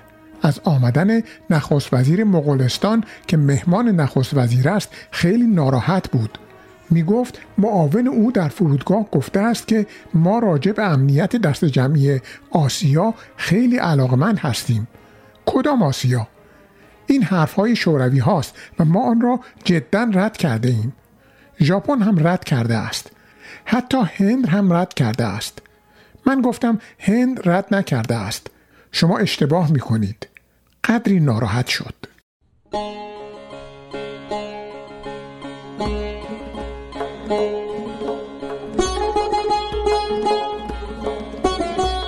یک شنبه سه آذر 1352 صبح شرفیاب شدم. کارهای جاری را عرض کردم. من جمله پولی که باید برای پادشاه افغانستان برسانیم ماهیان ده هزار دلار از بودجه سری دولت بگیریم؟ فرمودند بلی ولی دولت نباید بداند. اصولا هیچ کس غیر از تو و انصاری سفیر ما در روم نباید بداند. مدتی باز در مورد فرید خانم مادر زنشان صحبت فرمودند. اصولا شاه از خال زنک بازی خسته شدهاند هرچه هم من می‌خواهم به شوخی برگزار کنم ممکن نمی شود.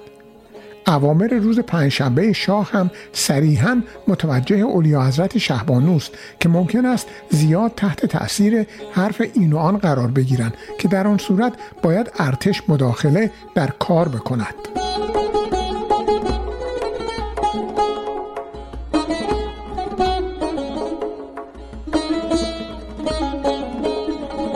دوشنبه 5 آذر 1352 صبح شرفیاب شدم. عصبانیت شاهنشاه از مقاله تایمز مالی باقی بود. فرمودند این خایه مالی از اعراب است به جهت اینکه بی ربط بی ربط به ما پریده است. عرض کردم اتفاقا خیلی صحیح میفرمایند. همین الان نامه ای از سفیر شاهنشاه در لندن رسیده و بریده ای از ایونینگ استاندارد فرستاده است که خیلی گویای این مطلب است. بقیه مطالب جاری را عرض کردم.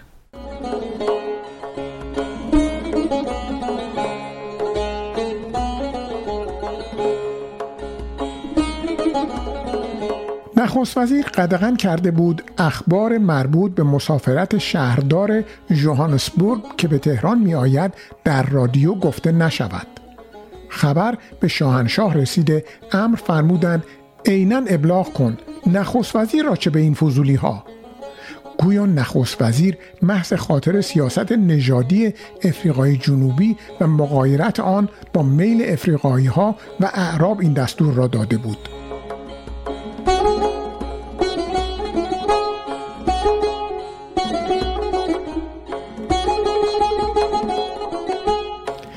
نطق دبیر کل حزب مردم را در تبریز دادم ملاحظه فرمودند که تقریبا گفته بود در گرگان گه خوردم. فرمودند خوب است.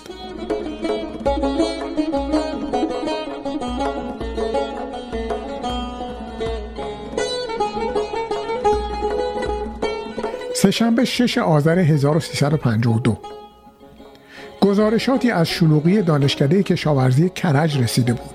به عرض رساندم. شاهنشاه خیلی ناراحت شدند چون اخیرا شلوغی یونان از دانشگاه ها آغاز شده بود. البته شاه استحکام عجیبی دارد خدا حفظ کند. ولی از اینکه چرا دانشجویان وارد به های کشور نیستند خیلی عصبانی شدند. عرض کردم بد عمل می شود مستقیم ارتباط با مردم و به خصوص دانشجویان نداریم. در محل هم برای مسائل جزئی بد عمل می شود مثلا پلیس مداخله بیجا می کند چنان که در یک امر درسی داخل دانشکده اصولا پلیس نمی بایست مداخله می کرد. توضیح از پاییز 1350 به بعد پلیس در همه دانشگاه های ایران مستقر شده بود.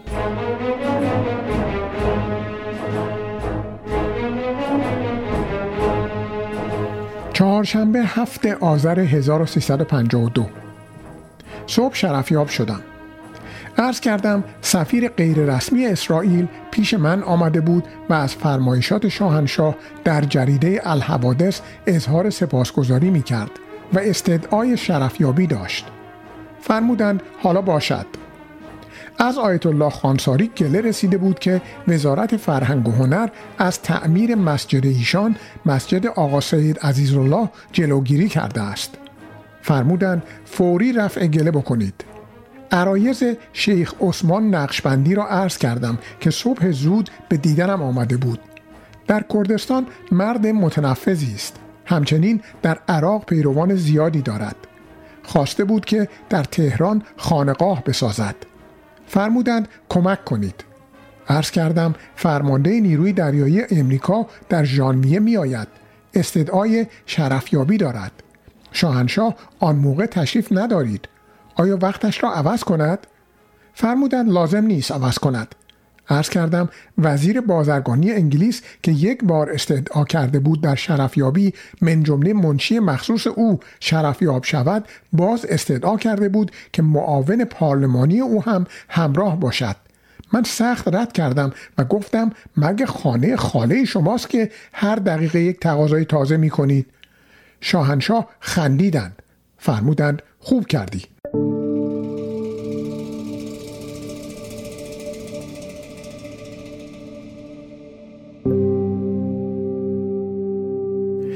بعد در مورد طرز ابلاغ صورت جلسه پنجشنبه گذشته عرض کردم چه جور باشد؟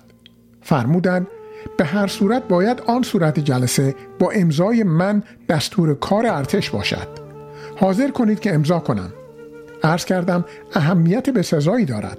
در حقیقت شاهنشاه قیم اولیا حضرت شهبانو و والا حضرت همایونی را تعیین فرموده اید فرمودند همینطور است. به همین جهت هم گفتم.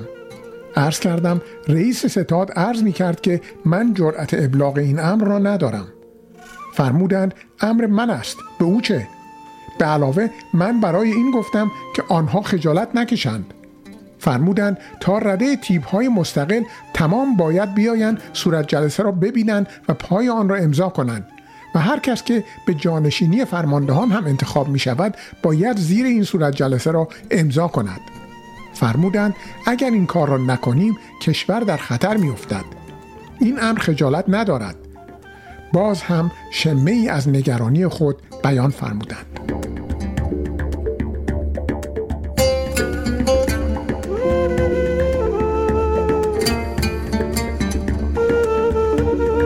سر شام رفتم. تصادفا موضوع شلوغی دانشکده کشاورزی کرج مطرح شد. باز شاهنشاه اظهار ناراحتی از طرز فکر دانشجویان فرمودند. اولیا حضرت شهبانو فرمودند خیلی جوش نزنید. بچه های خود ما امروز در مدرسه گفتند درس ما سنگین بود همه تصمیم ایم در جواب امتحانات کتبی نصف سوالات را جواب بدهیم. حال شما خواهید گفت پلیس بیاید آنها را متفرق کند؟ خیلی مطلب قشنگی بود. به هر صورت گاهی چنان که سابقا هم نوشتم اولیا حضرت شهبانو عامل تعدیل کننده هستند. ولی اغلب در اشتباه می باشند و تحت تأثیر عوامل اطراف خود هستند که جای افسوس است.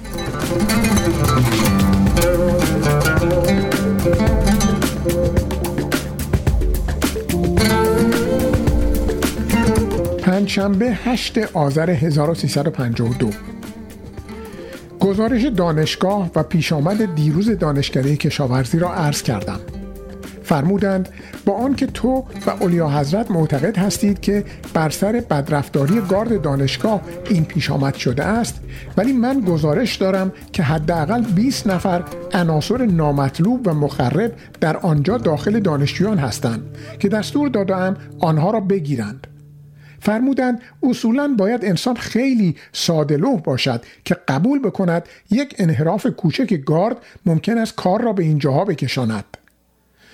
واقعا شاه مجرب است و با اطلاع. خدا وجود مبارکش را برای ما حفظ کند.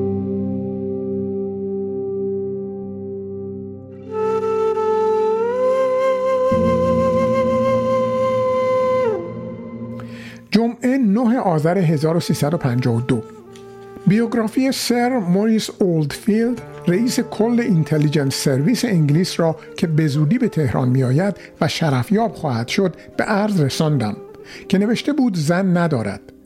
شاهنشاه فرمودند عجب مرد با سعادتی است که زن ندارد. بعد مدتی درباره زنها صحبت کردیم.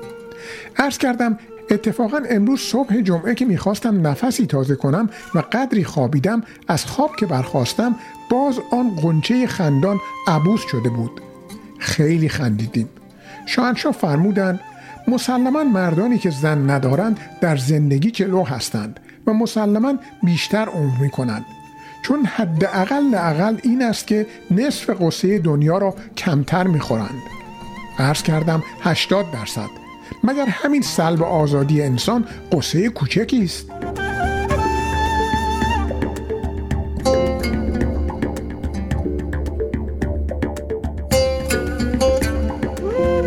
مطلب دیگری هم علاوه بر کارهای عقب افتاده صحبت شد. از جمله اینکه جراید اروپا حالا از یکدیگر در تعریف از ایران و شاهنشاه سبقت می‌گیرند. فرمودند در مجلس آلمان مخالف و موافق آنقدر نسبت به ما ستایش کردند که در مجلس منتهی به دست زدن و هلهله شده است.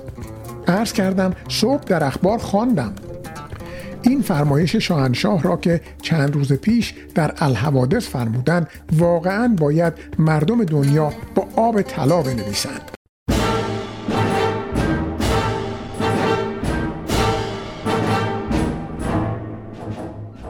گزیده ای از یادداشت های امیر اسدالله علم به انتخاب مهدی فلاحی.